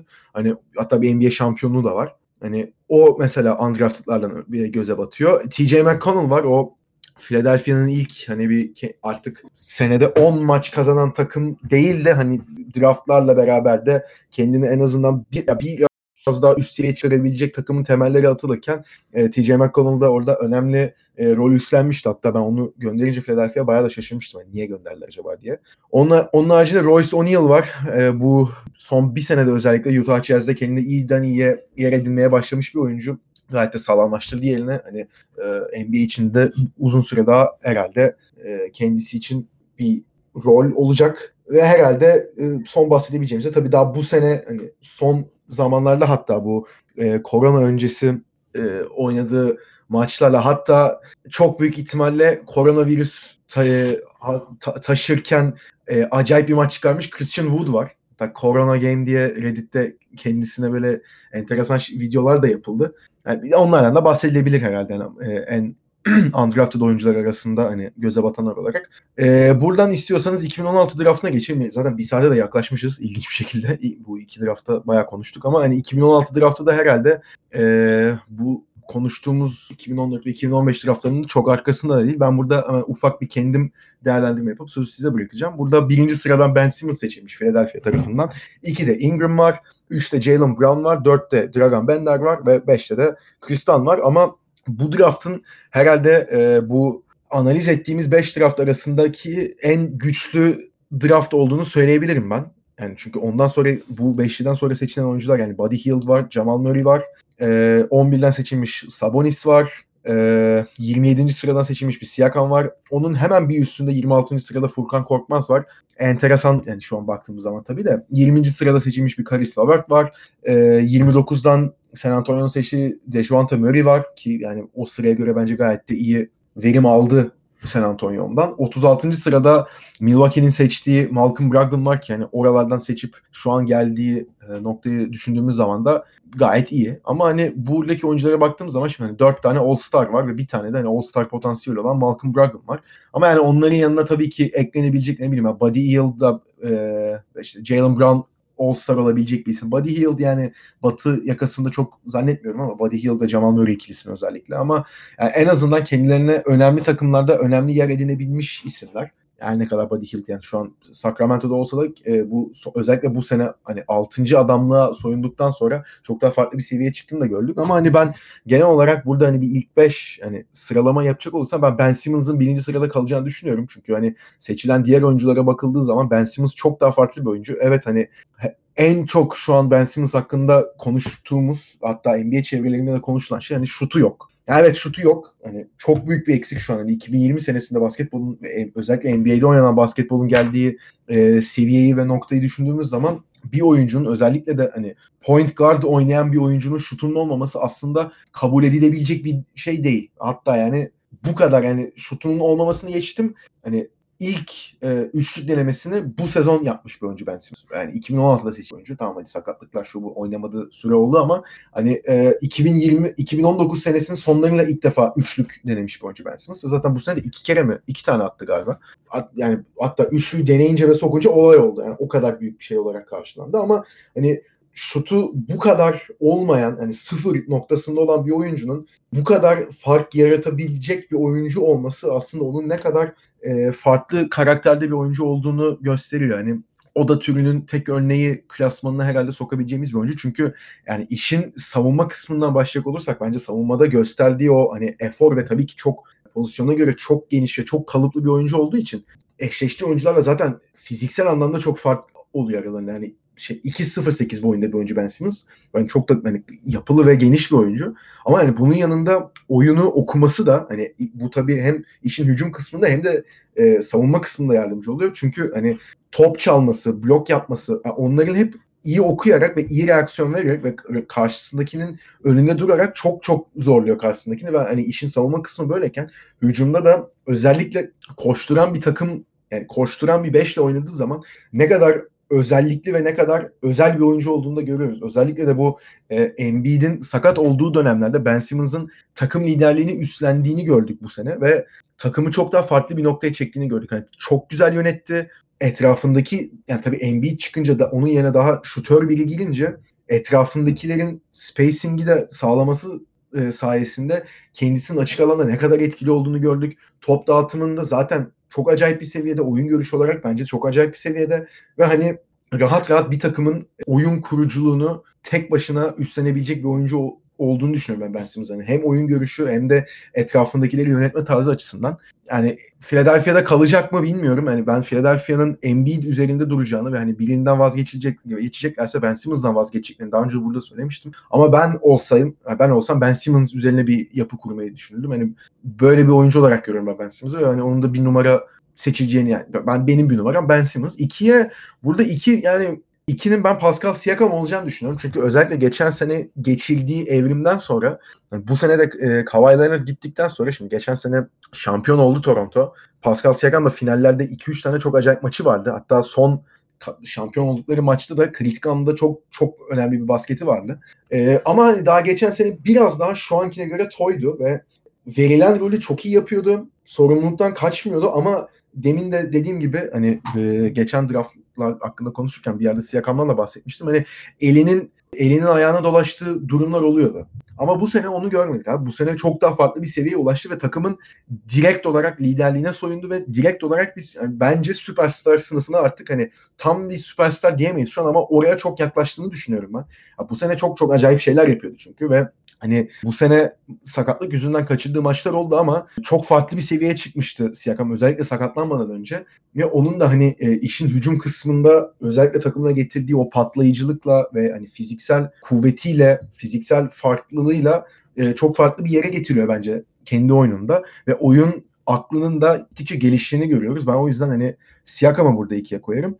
Üçe açıkçası üçü çok düşündüm. Hani kalan üç spot için benim hani Ingram, Sabonis ve Jalen Brown geliyor aklıma ama hani hangisini öne koyarım? Ya ben burada Jalen Brown'u 3 numaraya koymak istiyorum. Çünkü hani Jalen Brown bir kere ilk geldiği sene Boston Celtics'le yani öyle bir oyun sergilemesini zaten kimse beklemiyordu herhalde. Yani tabii ki 3 numaradan seçiliyordu ama çok olgun bir seviyede geldi ve şu anda hani e, Kawhi'ye benzetiliyor oyunu. Hani hem savunma kısmında gösterdiği çaba ve hem de o oyun stili olarak kendisini de artık hücumda e, daha fazla sorumluluk aldığını görüyoruz. Hani Tatum'la zaten iyi bir ikili oluşturdular ama o yani birebir oynama şey, e, stiline de sahip bir oyuncu olduğu için hücumda daha yani o kadar top döndürme trafiği üstünden oynayan bir takımda daha farklı bir hücum opsiyonu oluyor Jalen Brown ve hani bu sene de özellikle o Kyrie ile uyuşmazlığından sonra yani Kyrie'nin olduğu bir denklemde Jalen Brown'un da Tatum'un da yeteri kadar performans gösterememesi bence normal Kyrie yüzünden. Ama hani bu sene de Kyrie gittikten sonra hani takımın esas iki yıldızının Jalen Brown ve Tatum olduğu burada ortaya çıktı. Her ne kadar Kemba'yı alsalar da hani ben böyle bir görüşüm e, gelişim gösterdiği için Jalen Brown'u bir tık daha önlerine koyuyorum. A, Dörde Ingram'ı koyarım. Ingram'dan da açıkçası hani çok şey bekleniyordu Lakers'ta ama bir türlü o hani hani Durant Light gibi görüyordu Ingram ve hani o potansiyeli bir türlü niyeyse çıkaramadı Lakers. Hani belki çok üstüne gidildi Lakers olduğu için belki fazla bir beklenti yaratıldı kendisine ama o da takım değiştirdikten sonra e, kendini bayağı buldu. Özellikle bu sene hani e, New Orleans Pelicans'a geldikten sonra yani Zion da tabii sezonun e, büyük bir kısmında sakattı ve hani e, geldikten sonra öyle bir seviye çıktı ki bir kere üçlük sayısını çok arttırdım. Hani burada maç başına yani bir üçlük bir üçlük sokuyordu ikiye çıkardıdan çok hani üçlük deneme sayısı önemli. Tabii ki hani maç başına iki buçuk üçlük sokuyor galiba şu an. iki buçuk veya tam hatırlamıyorum ama hani maç başına denediği üçlük sayısını üçlerden 7-8'lere çıkardı neredeyse Ingram ve bu bile onun hani ne kadar kendine artık güvenerek şut attığını ve saha içinde de ne kadar özgüvenli olduğunu bir kanıtı bence ve hani Zion'un da olmadığı kısımda acayip sayılar e, yaptı saha içinde ve onun bu sene All-Star seçilmesine sebep oldu bu sayılarla. O yüzden ben Ingram'ı da öyle koyarım. Sabonis de bu sene özellikle zaten demin Ege de bahsetti. Hani bu Indiana takımında çok daha farklı bir yere geldi ve o da ilk All-Star'ın e, All-Star seçimini yaşadı bu sene. Yani Batı konferansında olsaydı All-Star seçilir miydi tartışması burada yersiz buluyorum. Yani ne olursa olsun artık All-Star olmuş bir oyuncu ve hani Indiana'nın da ondan zaten hani beklentisinin olduğunu biliyorduk ve ondan da alabilecekleri en iyi katkıyı almaya başladılar. Onun da hani 2017 senesinden beri geldiği noktaya baktığımız zaman yavaş yavaş sıra sıra hani o adımları attıktan sonra çok daha farklı bir yere evrildi Sabonis. Onu da 5 numaraya koyarım o yüzden. Ama onlar haricinde hani ilk 5'e giremese bile 5. E, sırayı zorlayabilecek. Yani bu sene Sabonis All-Star olmasaydı herhalde Buddy Hield, e, Jamal Murray ikilisi belki Karis ya Karis Levert saymazdım herhalde de. Yani Buddy Hield ve Jamal Murray'den herhalde bahsedebilirdik. Bu sene Sabonis o dediğim gibi All-Star olmasaydı. Yani bu şekilde benim düşüncelerim. Sinan sen ne düşünüyorsun abi? Ee, abi orada senin büyük ihtimalle e, unuttuğun bir e, isim var. Benim aslında 5'e koydum. Sabonis'in önüne koydum. E, Malcolm Brogdon. E, Aa, draft... hakikaten ya o kadar başında da söyledim. Aa, o zaman Aynı çok araya giriyorum çok ufak araya giriyorum. Brogdon'u ben 5'e koyuyorum ya. Brogdon çünkü hani geçen sene hani Milwaukee'de çok fark yaratıyordu. Indiana'ya geldikten sonra bu sene anormal başladı. Hatta Indiana'nın pardon Milwaukee'nin onu kaybetmesine ben hani çok laf etmiştim. Yani onu tutması lazımdı ne olursa olsun diye. Ya Brogdon da oyununu çok farklı bir seviyeye taşımış ve hani geçen sene dediğim gibi Milwaukee'ye çok yardımı dokunuyordu. Sakatlıklar falan onlarla boğuştu ama bu sene de Indiana'da çıktığı seviye çok acayipti. Ben de abi e, çok özür diliyorum onu unutmuşum. Başta bahsetmiştim ama Brogdon'u 5, e, Sabonis'i 6'ya koyarım ben de. Her ne kadar Sabonis All-Star seçilmiş olsa da. Ben de öyle düşünüyorum. Zira Sabonis'in dediğim gibi yani Sabonis cidden özel işler yapıyor ama yanında Miles Turner olmasa Sabonis'in modern oyunda getirdiği eksiklikleri çok kolay kapayamazsın yani. Ona yap yani yapmak istediği şeyleri yapacak fırsatı vermezler. Her ne kadar boyuna ve fiziğine göre çok iyi bir sağ görüşü, çok iyi bir pas yeteneği olsa dahi ben Malcolm Brogdon'u yani aslında bu draft class'ın Rookie of the Year yani yılın çaylağı seçilmiş olan oyuncuyu 5'e koyuyorum.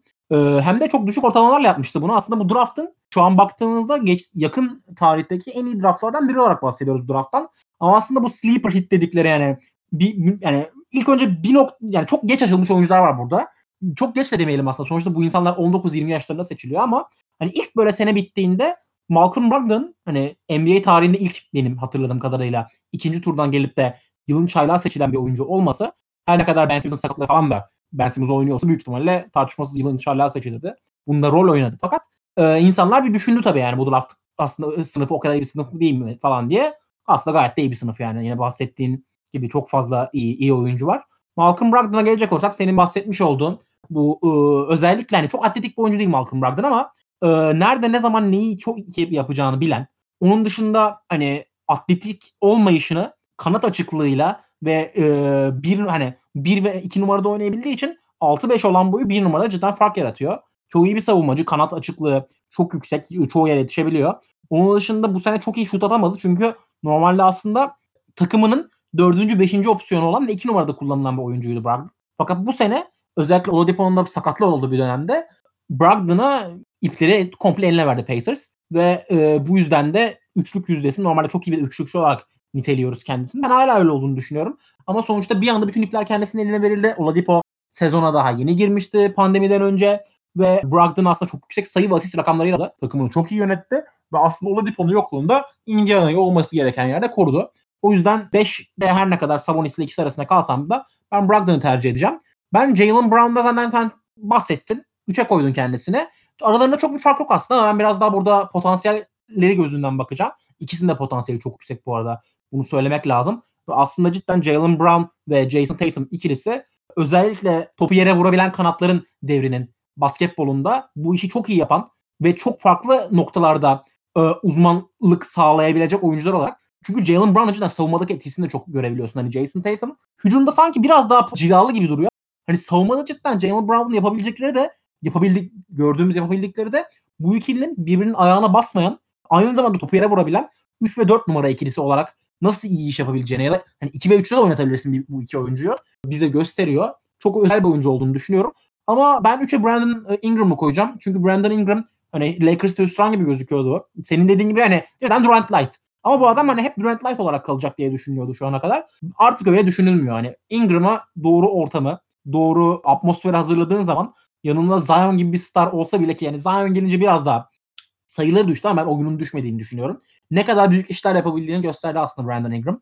Yani çünkü hani o fizikle çok yani iyi bir hani çok artı bir savunmacı olmak başka bir şey ama o fizikle her türlü bazı savunma beklentilerini en baştan karşılarsın. Onun dışında bu adamın hani fizik yapısından bahsettik. Onun dışında hani cidden doğuştan gelen hücum yeteneklerinden bahsettik ki Durant de böyle bir oyuncu. Bunları ufak ufak doğru atmosfer sergilendiği zaman gösterdiğinden bahsediyoruz ki Durant'in NBA'de nasıl bir etki yarattığını hepimiz biliyoruz. O yüzden ben biraz daha hani potansiyel bağlamında ileriye dönük olarak e, hani bu draft geride kaldığı zaman kendisinin daha iyi oyuncu olarak alınabileceğini düşünüyorum. Onun dışı ilk sıram seninle aynı. Aslında Pascal Siakam'ın hikayesiyle hikayesi de Kavai'nin hikayesine çok benziyor. Onlar da sıralardan seçilmiş ve savunmaları artı fiziksel üstünlükleri sayesinde draftta draftın ilk sırasında nispeten iyi yerlerde yer bulabilmiş isimler ama bu tarz bir potansiyellerini doldurup çok üstüne geçebileceğini kimse beklemiyordu açık açıkçası. Pascal Siakam hem e, atletik yetenekleri olsun hem sav- hani birden beşe kadar herkes savunabiliyor oluşu olsun. Onun dışında saha görüşü o potaya istediği şekilde gidebilmesi, sayıyı istediği şekilde bulabilmesi ki bunu geçen sene biraz daha insanların gözüne batıyordu. Bu sene çok iyi başladı sezon ama daha biraz daha duruldu. O bakımlardan baktığımız zaman Pascal Siakam'ın ikiye konabileceğini düşün düşünebiliriz. Birinci sıraya ben de Ben Simmons'ı koyuyorum. Zaten sen çok bahsettin Ben Simmons hakkında. Çok doğru şeyler söyledin. Ben Ben Simmons'ın bir noktadan bir ekstra sadece konu başlığı açmak istiyorum. Mesela Ben Simmons bu bas, Andrew Wiggins'te de bahsetmiştim işte. NBA'de yeni LeBron olacak kişiler e, konu başlığı altında. Ben Simmons da bunlardan bir tanesiydi. Louisiana State Üniversitesi mezunu bu arada enteresan bir şekilde. Bu Kentucky'dir, Duke'dur, North Carolina'dır. Bu tarz revaçta üniversitelerden daha başka yine büyük bir kolej programı ama hani oradan çıkan the next big thing bundan sonraki gelecek en büyük oyuncu üniversiteden olarak anılan oyuncu Şak'tı. Şak'tan itibaren böyle çok üst sıralarda çok bir oyuncu çıkarmadı diye hatırlıyorum. Ve 3 numara olarak aslında draft edildi. Ve bir anda bire yerleşti. Mesela hani, ve hani şu an aslında yeni LeBron kim olacak tartışmasında yeni LeBron olmaya yakın en yakın isim bir noktada bakınca. Ama bu adam cidden bir oynuyor ve cidden bir oynamak ve oyun yönetmek farklı şeyler mesela. Bu sene herkes şeyi konuşuyordu. İşte Lakers'da Anthony Davis ve LeBron James ikilisi bir araya geldi. Hani Frank Vogel bire çekecek LeBron'u. Frank Vogel bire çekecek LeBron'u. Hani Frank Vogel LeBron'u bire çekmeyeceğini söyledi. Yani LeBron zaten oyunu her takımda oyunu yöneten isim olur. Ama bir numara oynamak cidden farklı bir şey. Yani bir numaranın ofansif e, sorumluluklarını yerine getireceksin ve onun yanında da defansif sorumluluklarını da yerine getireceksin.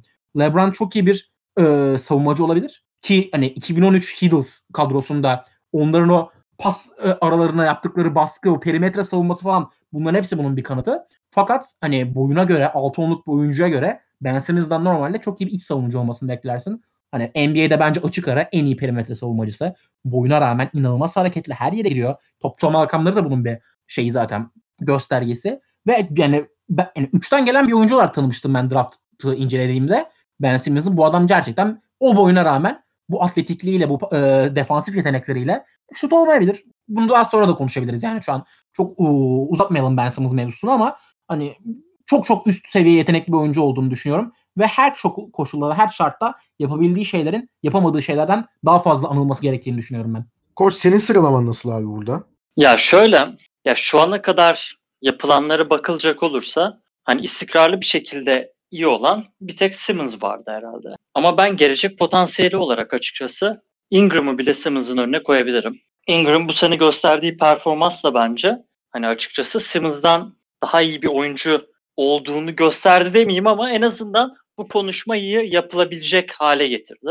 Ve ayrıca hani Simmons'ın da NBA'ye geldiğinden beri neredeyse oyununa hiçbir şey katmaması onun için büyük bir eksi. Sonuç olarak rookie senesinde yaptığı şeyler yaklaşık olarak şu an yaptığı şeylerle denk. Hatta istatistikleri birazcık daha düşmüş bile olabilir bu Philadelphia'nın takım yapısından ötürü.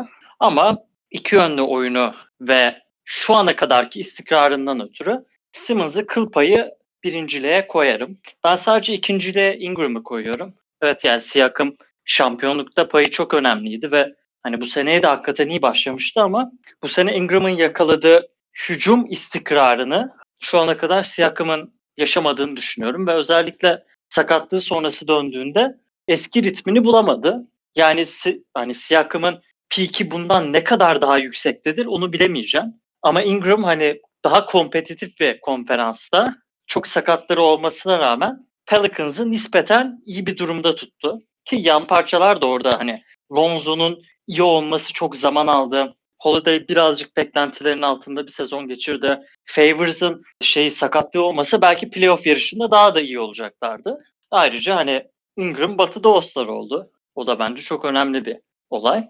Üçe Siakam'ı koyarım. Dörde Jalen Brown'u koyarım. Çünkü işte siz de bahsettiniz zaten. Geçen sene Celtics'ten o topu gereksiz durduran işte Kyrie, Marcus Morris hatta yani şut atma bakımından Horford bile şimdiki pivotlarından daha fazla şut kullanıyordu. Onlar gidince çok daha hiyerarşisi belli, temiz bir sisteme döndüler ve sonuçlarını da görüyorlar bence. Ya beşinci sırada ben de biraz zorlandım. Hani sonuç itibariyle ikisi de şu an önemli neredeyse hani All-Star veya All-Star'a yakın oyuncular diyebiliriz. Sadece benim burada baktığım şey ki hani sizin için ne kadar önemli bilmiyorum ama Sabonis geçen sene işte 6. adam olarak çok iyiydi. Bu sene ilk 5'e geldiği zaman da o etkisini korudu. Brogdon'ın işte ortalamaları düştü biraz. E, şut yüzdeleri pardon. Gerçi Sabonis'in de düştü ama burada bence kritik bir olay. E, Brogdon Bucks'tan gittikten sonra hani Bucks çok belirgin hatta geçen seneden daha iyi bile diyebiliriz. Yani o dönem hani Brogdon'ın o takıma verdikleri cidden önemliydi ama gayet yeri doldurulabilir bir katkıymış en azından normal sezon için. Ve ben Sabonis'in oyununu daha enteresan ve takımda daha üst rol alabilecek bir konumda olarak görüyorum. Hani Brogdon 3. 4. oyuncu olarak çok iyi olur. Ama mesela Sabonis ikinci oyuncun olarak bile bence iş yapabilir. O yüzden ben Sabonis'i 5'e koyacağım. Benim de listem böyle. Ya aslında evet bu e, güzel bir draft ya düşününce hani baktığımız zaman hani üstüne bayağı da tartışabileceğimiz bir drafttı. Hani bence hani geçen draftlara baktığımız zaman daha potan ya daha fazla potansiyelli oyuncu olduğunu düşünüyorum ben de. Buradan isterseniz artık 2017'ye geçelim. Hani şimdi zaten 2017 ve 2018 draftlarında özellikle 2018 draftına gelince tabii bunu konuşacağız. Daha hani hala o gelişim süresinde olabileceğini düşündüğümüz oyuncularla olabilir. Çünkü daha sonuçta adam akıllı işte hani iki sezon bitirmiş oyuncular. Yani üçüncü sezonlarında oyun, olan oyuncular şu an 2017 NBA draftına girmiş oyuncular. Burada hani 2017'de birinci sıradan Philadelphia Markel Fultz'u seçiyor. Hatta burada çok da zamanda konuşulmuş bir trade yapılmıştı. Birinci sırayı aslında Boston Celtics almıştı. Onlar da şey Sacramento piki onlardaydı. Boston'da Brooklyn piki vardı. Philadelphia Philadelphia'da da Sacramento piki vardı. Ve hani e, draft lotaryası yapıldığı zaman ve hani herkes takımların yeri seçildiği zaman birinci sırayı Boston Celtics aldı bu e, Brooklyn pikiyle. Üçüncü sırayı da bu Sacramento pikiyle Philadelphia aldı. Ama e, Boston Celtics bir oyuncuya çok fazla takılmıştı ve Philadelphia'nın da istediği başka bir oyuncu vardı ve bu e, iki oyuncuyu seçebilmek adına ikisi bir takas yaptılar ve birinci sırayı Philadelphia aldı ve bu sayede Philadelphia Markel Fultz'u seçti birden. İkiden de Los Angeles Lakers Lonzo Ball'u seçti. Üçten bu işte trade sonucunda üçüncü sırayı alan e, Boston Celtics Jason Tatum seçti. Dördüncü sırada Phoenix'in Josh Jackson seçtiğini görüyoruz. Beşte de Sacramento'nun e, De'Aaron Fox'u seçtiğini görüyoruz. Bunlar haricinde 6'dan Jonathan Isaac seçiliyor. 7'de Markkanen, 8'de Ntilikina, 9'da Dennis Smith Jr., 10'da da Zach Collins seçilmiş. Burada ama tabii hani e, ilk ona baktığımız zaman ilk 10'daki isimleri de burada değerlendirdiğimiz zaman hani ilk 10'da olmayan iki tane All-Star var burada. 13. sıradan e, Utah'a yani Denver'ın seçtiği ve Utah'a trade'lediği bir Donovan Mitchell var. E, 14. sırada da Miami Heat'in seçtiği Bam Adebayo var. Pat Riley yine yani şapkadan tavşan çıkarmak çok abartılı bir söylem olur mu bilmiyorum ama hani 13 e, 14. sıradan Bam Adebayo gibi bir oyuncuyu seçip yani bu sene All-Star oldu ve hani e, MIP sıralamasında da herhalde en önde giden oyunculardan biri şu an Bam Adebayo. Çok çok çok ayrı bir seviyeye çıkmış durumda. Hani oyununu acayip geliştirmiş durumda. Ya bir düz hani rebound alıp blok koyan bir pivotluktan hani e, daha çok artık hani oyunu bile yönlendirebilecek hücum e, silahlarına çok yenilerini etkili, e, ek, eklemiş bir oyuncu şu an Bam Adebayo. Hani 14'ten onu seçmek e, açıkçası Miami için baya baya e, faydalı bir seçim oldu şu an geriye dönüp baktığımızda. Yani on, bunlar haricinde konuşabileceğimiz pikler 22'de Jared Allen var. Brooklyn Nets'in seçtiği. 23'te OG Anunoby var. Toronto'nun seçtiği ki o da e, yani yeterli sayıda katkıyı verdiğini düşünüyorum ben Toronto'ya. İlginç bir e, seçim olarak hani 27'den Kyle Kuzma'yı seçti e, Brooklyn Nets ve onu direkt e, Los Angeles Lakers'a takasını ve hani Kyle Kuzma'da ilk özellikle iki senesinde acayip bir hype vardı kendisi hakkında. Hatta bu senede e, artık tam hani Davis de geldi. LeBron zaten var. Kyle Kuzma da kendi oyununu iyice yukarıya çeker ve hani çok büyük katkısı olur diye bekleniyordu. Ama ilk iki senesinde gösterdiğin açıkçası şu an pek gösteremediğini düşünüyorum ben bu sene özellikle. Yani onlar haricinde baktığımız zaman da öyle ikinci turda mesela diğer draftlarla kıyasladığımız zaman çok da yani öne çıkan bir oyuncu olduğunu ben düşünmüyorum. Yani Dylan Brooks var 45. sıradan. İşte 38'den seçilmiş bir Jordan Bell var. Öyle de böyle belli katkılar vermiş bir oyuncu sonuçta. Ya bir de tabii 51'den seçilmiş bir Monte Morris var. O da her ne olursa olsun hani e, Denver'da kendine bir yer edindi ve hani sonuçta değerli bir parça haline gelebilmiş bir oyuncuydu. Koç sen de başlayalım o zaman bu sefer. Hani bu tabii daha farklı bir draft. Senin ilk beşin nasıl olur burada? Abi zaten e, şimdi hani bu son draftlara geldiğimiz zaman sonuçta ikinci yani üçüncü seneleri bu oyuncuların ve böyle aşırı büyük yorumlar yapmak da hani çok mantıklı değil. Sonuçta NBA'de gördük ki birçok oyuncu hani Steph Curry falan bile asıl patlamalarını dördüncü, beşinci sezonlarında yaptı. Şimdi bu hani listeye bakacak olursak bence genelde hani iyi bir draft. Özellikle bu sene işte Tatum ve Adebayo'nun yükselişi ve işte geçen sene De'Aaron Fox'un sıçraması, Jonathan Isaac'in özellikle savunmada bir makineye dönüşmesi bu sene. Tabi bu draftın görünürdeki kalitesini bayağı yükseltti. Şimdi ben sıralamamı yapacak olursam birinci sıraya Jason Tatum'u koyacağım. Ya Jason Tatum hani rookie sezonu ve bu sezon çok ciddi iyi sinyaller vermişti zaten gelecekteki potansiyeliyle ilgili. Sadece geçen sene işte bu bahsettiğimiz Bill Simmons'ın Celtics için 67 maç kazanacak tahmini yapmıştı. O meşhur takımda işte sıkıntılar yaşandı ve geriye bile gittiği söylenebilirdi o dönem. Ama bu sene çok iyi toparladı ve işte şeyden önce, karantina döneminden önce çok süper bir bir ay oynadı. Evet iki numaraya ben burada Donovan Mitchell'ı koyacağım. Şu ana kadarki performans ötürü. Hatta muhtemelen hani bu gruptaki en istikrarlı iyi oyuncu Mitchell. Hatta hani bir playoff takımında birinci opsiyon olarak tur bile geçmeyi başarmış bir oyuncu. Hani onu da o yüzden takdir ediyorum aslında. Yani Mitchell e, birazcık üstüne koydu bence yıllar içinde ama hani çok büyük bir patlama yapmadı. All-Star bir oyuncu olarak hani ligin iyi şutör guardlarından biri ve hani gelecekte de iyi katkı verecektir. Ben ondan bu sene belki FIBA'dan sonra bir işte Wade vari 2008-2009 arasındaki o Wade patlaması gibi bir şey mi olur diye düşünüyordum. O olmadı ama iyi bir Utah takımında özellikle son dönemlerde performansını yükseltmişti o da.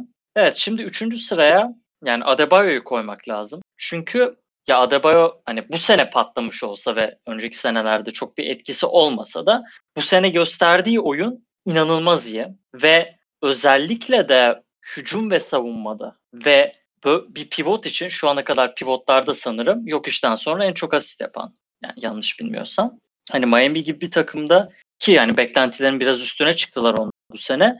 Takımın yani Butler'la birlikte lideri oldu. Yani geçen sene neredeyse yani adam gibi süre almayan bir oyuncu için ve Whiteside'in gerisinde olan bir oyuncu için çok çok büyük bir yükseliş oldu ve bence ilerleyen yıllarda belki onun hücumda işte 20 sarı 20 sayıyı da geçtiğini göreceğiz. Şimdi 4 evet 4. sıraya koyacağım isim De'Aaron Fox olur. Yani şimdi De'Aaron Fox özellikle geçen sene çok büyük bir yükseliş yaşamıştı ve bu sene de aslında Kings'in son dönemlerdeki yükselen form grafiğinde önemli bir katkısı vardı. Hızlı bir tempoda oynanan oyunda gerçekten çok etkili bir oyun kurucu. Set hücumlarında o kadar iyi değil ama geleceği parlak ve hani atletik özellikleriyle kendini çok ön plana çıkarabilen bir oyuncu. Şimdi bu dörtlüden sonra biraz bir düşüş olsa da 5. sıraya ben bayağı zor. 5. sıraya John Collins'i koyacağım. Yani Lonzo ile arada kaldım aslında ama John Collins hani hem geçen sene hem bu sene ortaya koyduğu oyun işte özellikle hücumdaki etkisi Lonzo'nun şu son bir iki aydaki oyunundan daha iyi. Ne kadar Lonzo daha iyi bir savunma oyuncusu olsa. Yani Collins'in de özellikle bu seneki o yediği ceza onu biraz e, geri plana düşürdü ama Atlanta özellikle seneye hani Trey Young, Capella ve Collins üçlüsünden bir playoff takımı çıkabileceğini düşünüyordur ve ben de hani öyle bir ihtimal olduğunu düşünüyorum. Bakalım işte 20 sayı 10 rebound civarında alan bence iyi bir oyuncu. Sinan sen ne düşünüyorsun? Senin ilk beşin nasıl? Abi benimki seninkiyle tamamen aynı. Ben bir tek bire Josh Jackson'ı koydum falan. Tamamen aynı benim de sizinle. Ee, senin, seninle daha doğrusu. Zaten şey Can'ın da söylediği gibi biraz süre konusunda sıkıntıya girdik. O yüzden yani tam ideal bir drafta denk geldi açıkçası. Çünkü genelde hani ilk beşimizin genellikle tutarlı olduğu draftlarda daha şeyi tartışmaya çalışıyorduk. Hani diğer sıralardan gelecek oyuncuları tartışmaya çalışıyorduk. Yani hem yeni bir draft bir de ama onun dışında hakikaten ikinci rounda bakıyorum. Konuşacak hiçbir is- yani bir tek Can'ın söylediği gibi ha yok kimler var? Jordan Bell falan var aslında. Evet. Ee, aynen Dylan Brooks'la beraber. Ama yani daha tabii zaman çok erken ama patlama yapmış bir isim yok ikinci turda. Birinci turda da aynı şekilde. Sıralamam Ege'ninkiyle tamamen aynı benim de. Hani kısa kısa yine oyuncuların üzerinden geçebilir. Donovan Mitchell mesela aslında geçen sene bir, bu oyuncuların çaylak sezonlarında zaten Ben Simmons sakat olduğu için çaylak olarak girmişti bu sezona. Ve yılın çaylağını almıştı. En çok kendisiyle kapışan isim Donovan Mitchell'dı. Büyük ihtimalle kendisi e, Ben Simmons olmasa Donovan Mitchell Rookie of the Year olacaktı. Fakat Jason Tatum'un çaylak sezonunda yapmış olduğu playoff patlaması da onu bir anda şeye çevirdi mu- muhabbete. Hani aca- adam o kadar iyi oynuyor ki acaba hakikaten yıllık ödül performanslarında playoff'la da katmamız gerekir mi normal sezonun yanında şeklinde tartışmalara bile yol açmıştı. Çok muazzam bir oyun sergilemişti kendisi. Onun dışında ben 5 numarada farklı bir seçim yapmışım Ege'den.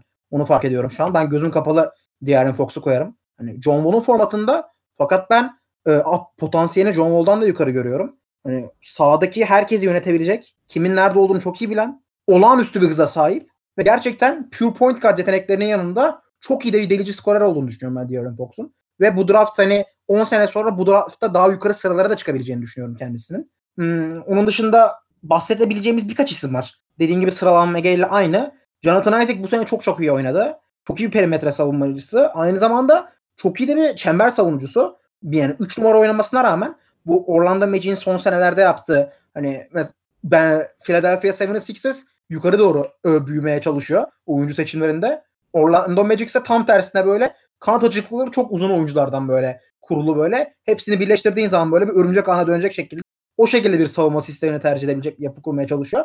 Jonathan Isaac de bu oyunculardan bir tanesi ve bu sene cidden parlamaya başladı.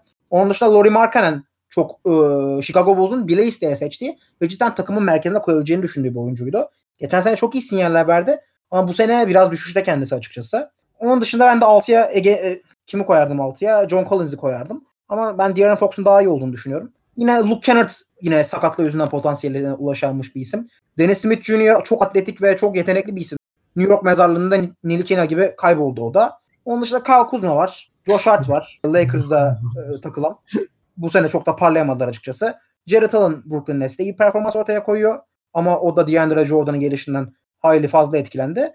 Yani diyebileceklerim bu kadar benim. Yani abi ben burada katılıyorum dediklerinize çünkü hani hakikaten ilk 5'e falan baktığımız zaman yani sizin de sıralamaları ben hani şey yapıyorum ben de 5'e bir tek De'Aaron Fox'u ben de koyarım da yani onun haricinde öyle çok da hani bir de dediğim e, koçun da dediği gibi daha 3. senelerinde olan oyuncular ama hani en azından Tatum, Mitchell, e, Mitchell ve e, Bam Adebayo'nun hani All Star'da olmuş bu isimlerin e, öne çıktığını hani bu genç yaşlarına rağmen onları görüyoruz. Tabii hani bundan sonrasında ne olur kısmı da biraz önemli. Hatta 2018 draftına geçip biraz da artık onu konuşabil onu konuşup programını kapatabiliriz aslında.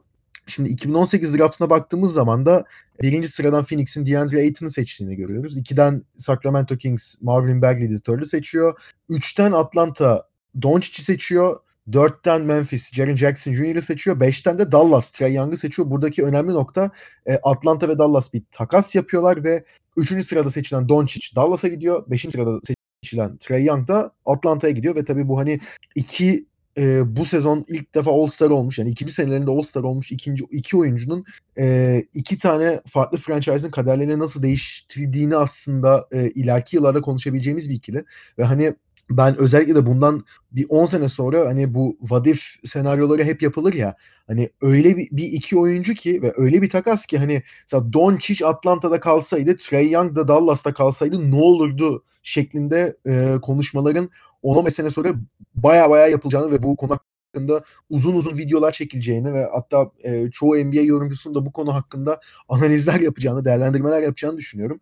Yani çok gerçekten e, acayip bir takas yani bunu düşündüğümüz zaman. Bu 5 oyuncu haricinde 6'dan e, Mo Bamba, 7'den Wendell Carter Jr., 8'den Colin Sexton, 9'dan Kevin Knox, 10'dan da Michael Bridges seçilmiş. Yani bunlar haricinde şimdilik öne çıkan oyuncular olarak işte 11'den Shai Gilgeous Alexander seçilmiş. Gayet iyi bir seçim olarak devam ediyor. Miles Bridges var. Yani ne kadar şey yapılır tabii tartışılır. Ee, Michael Porter Jr. var. Denver'ın seçtiği sakatlıklardan çok dert yandı. Yani çok sıkıntıya girdi ama bu sene artık e, döndükten sonra ne kadar farklı bir oyuncu olduğunu gördük ve hani e, Jokic'ten sonra bu takımın esas yani Denver'ın esas iki e, numaralı opsiyonunun Michael Porter Jr. olabileceğini ve hatta yavaş yavaş da o e, role soyunduğunu görmeye başlamıştık. 17. sırada yani Dante DiVincenzo var. Milwaukee'nin seçtiği. Yani ne kadar fark yaratıyor orası tartışılır. İşte 18'de Lonnie Walker, e, Lonnie Walker var. Atlanta'nın 19'dan seçtiği bir Kevin Herter var. İşte Josh Okogie var. Yani öyle çok da işte öne çıkan oyuncular aslında işte bir 26'dan Landry Shamet var. O e, iyi bir gelişim gösterdiğini ben düşünüyorum. Şu an e, Clippers'da da kendine gayet yer edinmiş bir oyuncu. İşte bu sene gösterdiği çıkışla e, daha farklı bir yere gelmiş ama on, yani sezon başındaki grafiğini devam ettirememiş. Sonrasında bir Devonte Graham var. 34 dördüncü sıraya seç. E, ikinci turda herhalde seçilmiş en değişik oyunculardan bir yani en değişik dedim hani ikinci tura kalması şu an garip geliyor olabilir tabii. Mitchell Robinson var 36. sıradan e, New York Knicks seçmiş. Hani New York'un herhalde son 20 senede yaptığı en doğru 2-3 hamleden hatta belki tek doğru 2-3 hamleden biridir. Yani o sırada onu seçmek. Hoş gerçi o sıradan Mitchell Robinson seçtiler ama e, onu oynatmamak için de ellerinden geleni yapıyorlar. Yani bunlar haricinde tabii hani dediğim gibi bu oyuncuların daha hani potansiyelleri hakkında konuşabiliriz şu an. Çünkü daha ikinci senesinde olan oyuncular. Bu arada hani e, Kendrick Nunn'ı burada atlamamak gerekiyor. O da undrafted bu draftta ve hani bu sene Miami'de gösterdiği performansı görünce hani nasıl undrafted kalmış diye üzerine düşünebileceğimiz bir oyuncu. Ama ben burada hani bir ilk 5 tabii ki yapılabilir ama yani şu anki durumlarda bir ilk 5 yapılacaksa ben Luka Doncic'in yani tartışmasız bir numara olduğunu düşünüyorum. Hani Trae Young'dan çok çok çok daha farklı bir oyuncu. Çok çok daha e, fazla yönlü bir oyuncu ve hani iki sene ya tabii ki şimdi hani Luka Doncic'i buradaki draftta e, drafta katılmış ve seçilmiş diğer oyunculardan ayıran bir nokta Luka Doncic neredeyse 16 yaşında profesyonel basketbol oynamaya başladı ve Real Madrid'de hani takımın hakikaten o kadar genç yaşına rağmen yani Rudy Fernandez'lerle Sergio Yuller'le oynarken e, Sergio Rodriguez de vardı hatta e, ilk başladığı vakitlerde. Yani o genç yaşına rağmen Luka Doncic o takımın en önemli opsiyon olmayı başarabilmiş ve artık son senesinde hani MVP olmuş, e, şampiyon yani Final Four MVP'si olmuş ve takımın lideri konumuna gelmiş bir durumdaydı. 19 yaşında da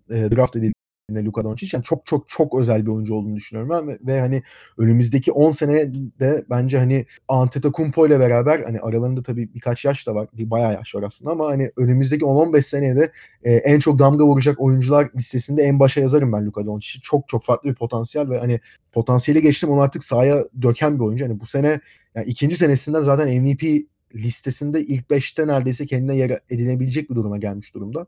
O yüzden ben Luka Doncic tartışması olarak bir numaraya koyarım. İkiye Trae Young'ı koyarım. Tabii hani ondan ilk geldiğinde beklenti neydi onu Sinan Mega daha iyi söyler ama hani yayının başında konuşuyorduk yanlış hatırlamıyorsam işte Summer League'de %17 ile üçlük atan bir e, ya öyle bir performans sergilemişti yanlış hatırlamıyorsam.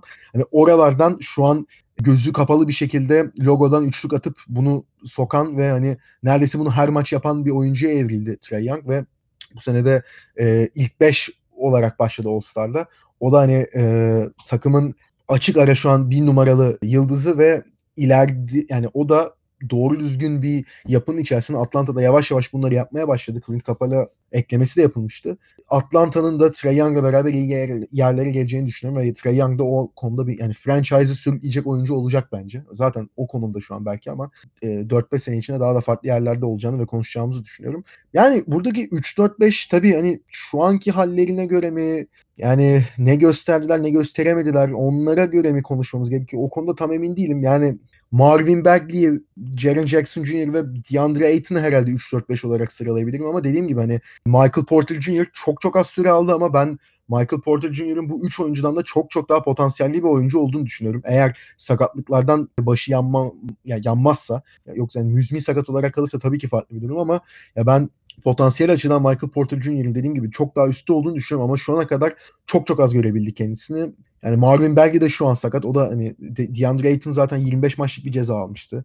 Ya o yüzden dediğim gibi hani ilk ikisi belli olan bir draft şu an için ama daha ikinci senesinde olan oyuncular. Yani o yüzden e, potansiyel konuşmanın burada daha doğru olduğunu düşünüyorum ve sözü Ege sana bırakıyorum önce. Abi çok kısa ya kendi düşüncemi söyleyeyim. Bence hani Doncic Dallas takımını ve hani Dallas Mavericks kültürüne Trae Young da özellikle Atlanta şehrine daha çok uyacak isimlerdi zaten. Yani Atlanta ağırlıklı olarak hani zenci e, popülasyonu yüksek bir yer ve hip hop'ın da çok önemli bir yerinin ol, bir yeri var şehrin kültüründe. Trae Young da o tarz bir ruhu daha iyi temsil ediyor diye düşünüyorum. Dallas ise hani tarihindeki özellikle son 20 senedeki en iyi oyuncuları hani Nash işte Nowitzki beyaz, biri Avrupalı, biri Kanadalı ve hani Doncic de o legacy'yi ilerletmek açısından bence daha uygun olmuşlardı. Yani şimdi düşünüyorum ben Doncic'i Atlanta'da daha zor hayal ediyorum. Atlanta'nın Trae Young'ı benimsediği kadar yani tabii ki Doncic'in de orada da çok iyi performans göstereceği ortada ama Trae Young'ı da çok iyi benimsediklerini ve onların da hani seyirci sayılarının falan bayağı yükseldiğini söylemek lazım. Onun dışında hani bir Doncic, iki Trae Young zaten. Ben ya en azından şu an için hani ilk 5'te seçilen oyuncuların hala hiçbirinin bastı olmayıp hepsinin en azından iyi rotasyon parçaları olacağını düşünüyorum. Ama gerçek yani yıldız potansiyeli olarak hani Jaren Jackson Jr.'ı birazcık daha önde görüyorum. O yüzden onu üçüncü sıraya koyacağım. Hem iki yönde oyunu hem çok iyi üçlük atabilme yeteneği ve savunmadaki hani özellikle blok ve ayak hızı onu gerçekten çok önemli yerlere getirecektir. Ki hani Memphis bu sene ligin sürpriz takımlarından biriydi. Belki de en büyük sürpriziydi. Ve bunda azımsanmayacak bir katkısı var Jaren Jackson. Onun dışında dördüncü sıraya ben bu seneki gösterdiği performanstan ötürü SCA'yı koyacağım.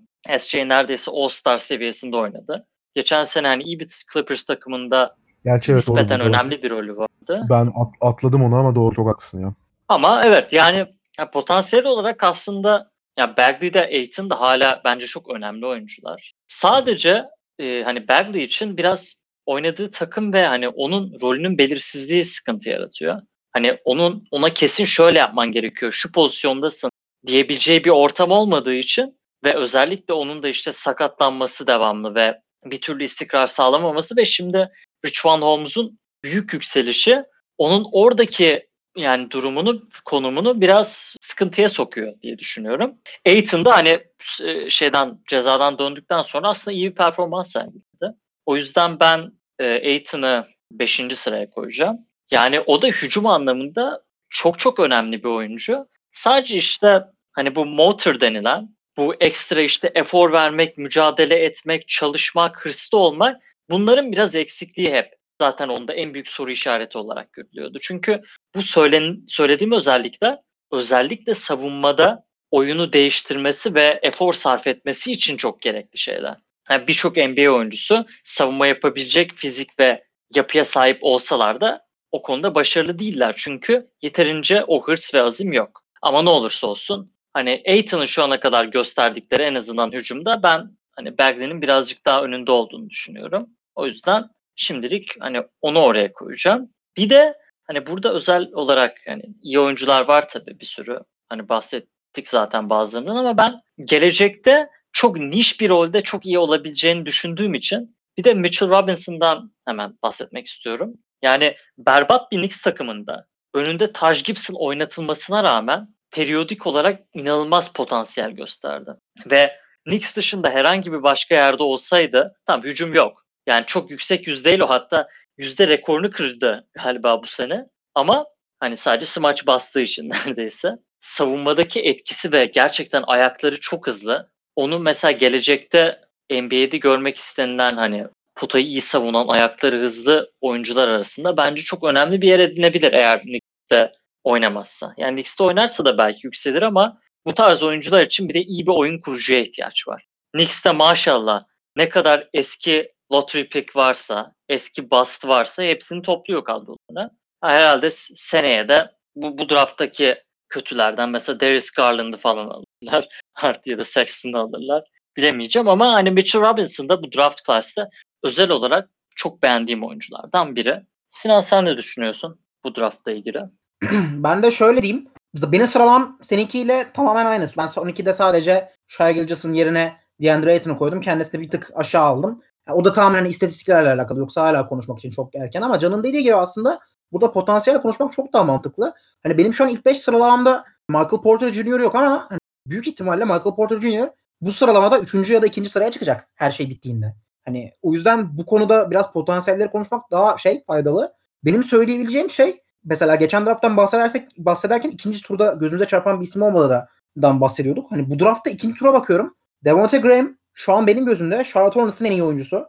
Mitchell Robinson da önündeki yani yabancılar logjam diyor hani pivot ve 4 e, numara pozisyondaki çok yoğunluğa rağmen hani benim gözümde Knicks'in en iyi oyuncusu. Hani ben şu şartlar altındaki ya da RJ Barrett'a ya da atıyorum. saçma bu... sapan yapay bir şekilde yap. Hepsi bu sene imzaladı neredeyse. Aynen yani öyle. Saçmalık ötesi. Aynen öyle hani bu, bu oyuncular hani e, en iyi oyuncusu diyemem Knicks'in yani. Benim gözümde Mitchell Robinson aldığı süreden bağımsız olarak gö- gösterdiği star potansiyeliyle bu Knicks'in en iyi oyuncusu. Senin dediğin gibi çok yüksek yüzdeyle atıyor. Hani savunma bağlamında ileride Gober'in bile önüne geçebilir. Hani ayak çabukluğu zaten çok büyük bir artı. Ee, hücumda da şu an çok kısıtlı gözükse de Gober şu an eksi bir hücumcudan hani artıya dönmeye başladı. Çok iyi devriliyor, çok iyi saplanıyor. Ayak hızı ve atletizmiyle beraber ben Mitchell Robinson'ın da bu noktaya e, gelebileceğini düşünüyorum. Onun dışında yani gözüme çarpan başka isimler de var. Hamidou Diallo mesela smaç yarışmasına katılmış bir isim. Atletik bir canavar, bir freak. Onun dışında başka kimler var? Shake Milton var mesela. Shake Milton bu sene e, adından söz ettirdi. D'Anthony Melton var. Ve bunların daha hani şey bir sene önce gerçekleşmiş draft hakkında ikinci tur sıralarına bakıyoruz sadece.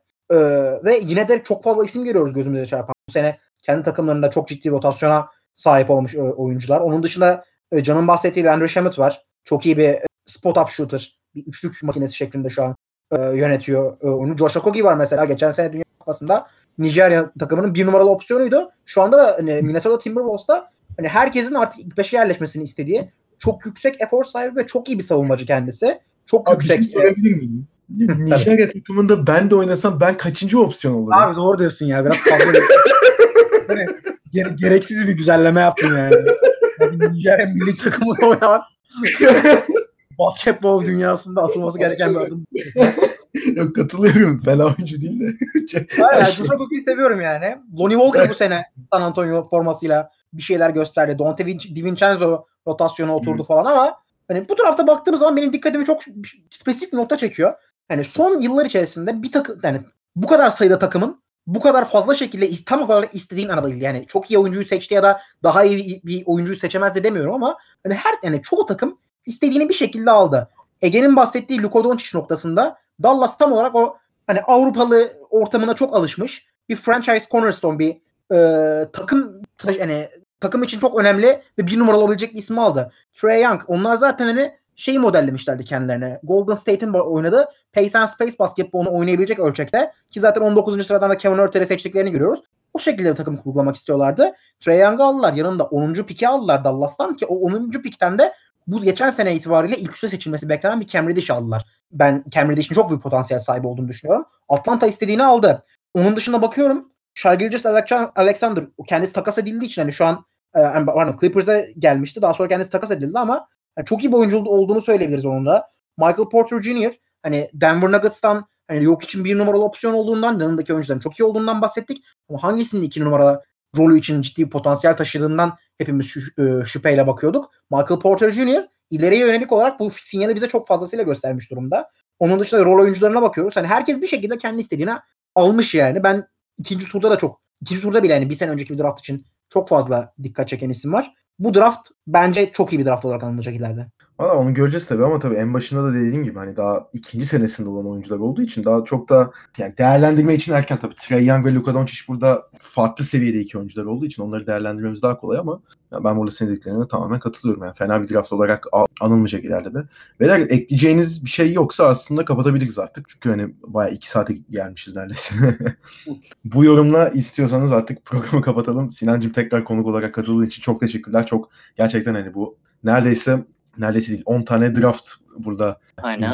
Yani yorumlar için gerçekten çok teşekkür ederim. Aynen. Bir sonraki bölümde zaten 1954-59 draftlarını yapacağız. Çünkü kimsenin değmediği Hani Veya şey yapabilir mi? kartları yeniden dağıtacağız gibi bir var veya şey yapalım mı? Bence o da çok mantıklı. Böyle 1970'lerin sonları 80'lerin başında 10 tur falanmış NBA draftı. Onları redraftlayalım. Bütün 10 Abi. turu. Ama hani baştan sona değil mi? Abi bir tane GM'in teki kendi çocuğunu draft etmiş 2 yaşındaki 10. turda. Çok bayağı mantıklı ya. Yani ya şey. Bruce Jenner vardı ya kadın olan sonra Kardashian'ların Aynen, şey, aynen. Kylie Jenner. Onu da seçmişler NBA draftında. ne alaka? Şaka yapıyorsun. Evet 10. turda mı ne? Es- lisede basket oynamış. Abi şaka yapıyorsunuz. O zaten şey galiba hani olimpik atletizm diye Atlet tabii tabii. Madalyası Evet evet var mı alt, altı madalyası var 76. Evet. O Amerika'da şey böyle kahraman gibi görülüyordu uzun süre. Yani ilginç seçimler olmuş. 10 turken tabii şimdi abi düşünsene 300 kişinin ki o zaman daha az takım vardı. Otomatikman yine 200-250 yani ligdeki oyuncu kadar adam draft. E tabii. O dönem şey insanlar mesela ne bileyim üniversitede mesela Boston'a yakın Boston Üniversitesi'nde oynayan yedek oyun kurucu bile GM'in tanıdığının çocuğuysa seçiliyormuş. Sonra zaten işte ben de NBA draftında seçildim diyenler varmış. Ama kaçıncı turdan belli değil. 8. Yani, turdan falan. Hani evet tabii. Ama yani yine de seçildim olarak kalıyor. Beyler o zaman artık hakikaten kapatıyorum iki saat oldu çünkü. Orada editte sıkıntı çıkmasın. Beyler ikinizin de tekrar ağzınıza sağlık. Draftları draftları böyle değerlendirdiğimiz serinin de tabii şimdilik sonuna geldik. Başka ama değerlendirebileceğimiz zaten şu karantina döneminde herhalde 1 milyon tane farklı şey çıkar. O yüzden yeni bölümlerimizi de takip etmeyi unutmayın. Ve kendinize iyi bakın. Hoşçakalın. Hoşçakalın. Hoşçakalın.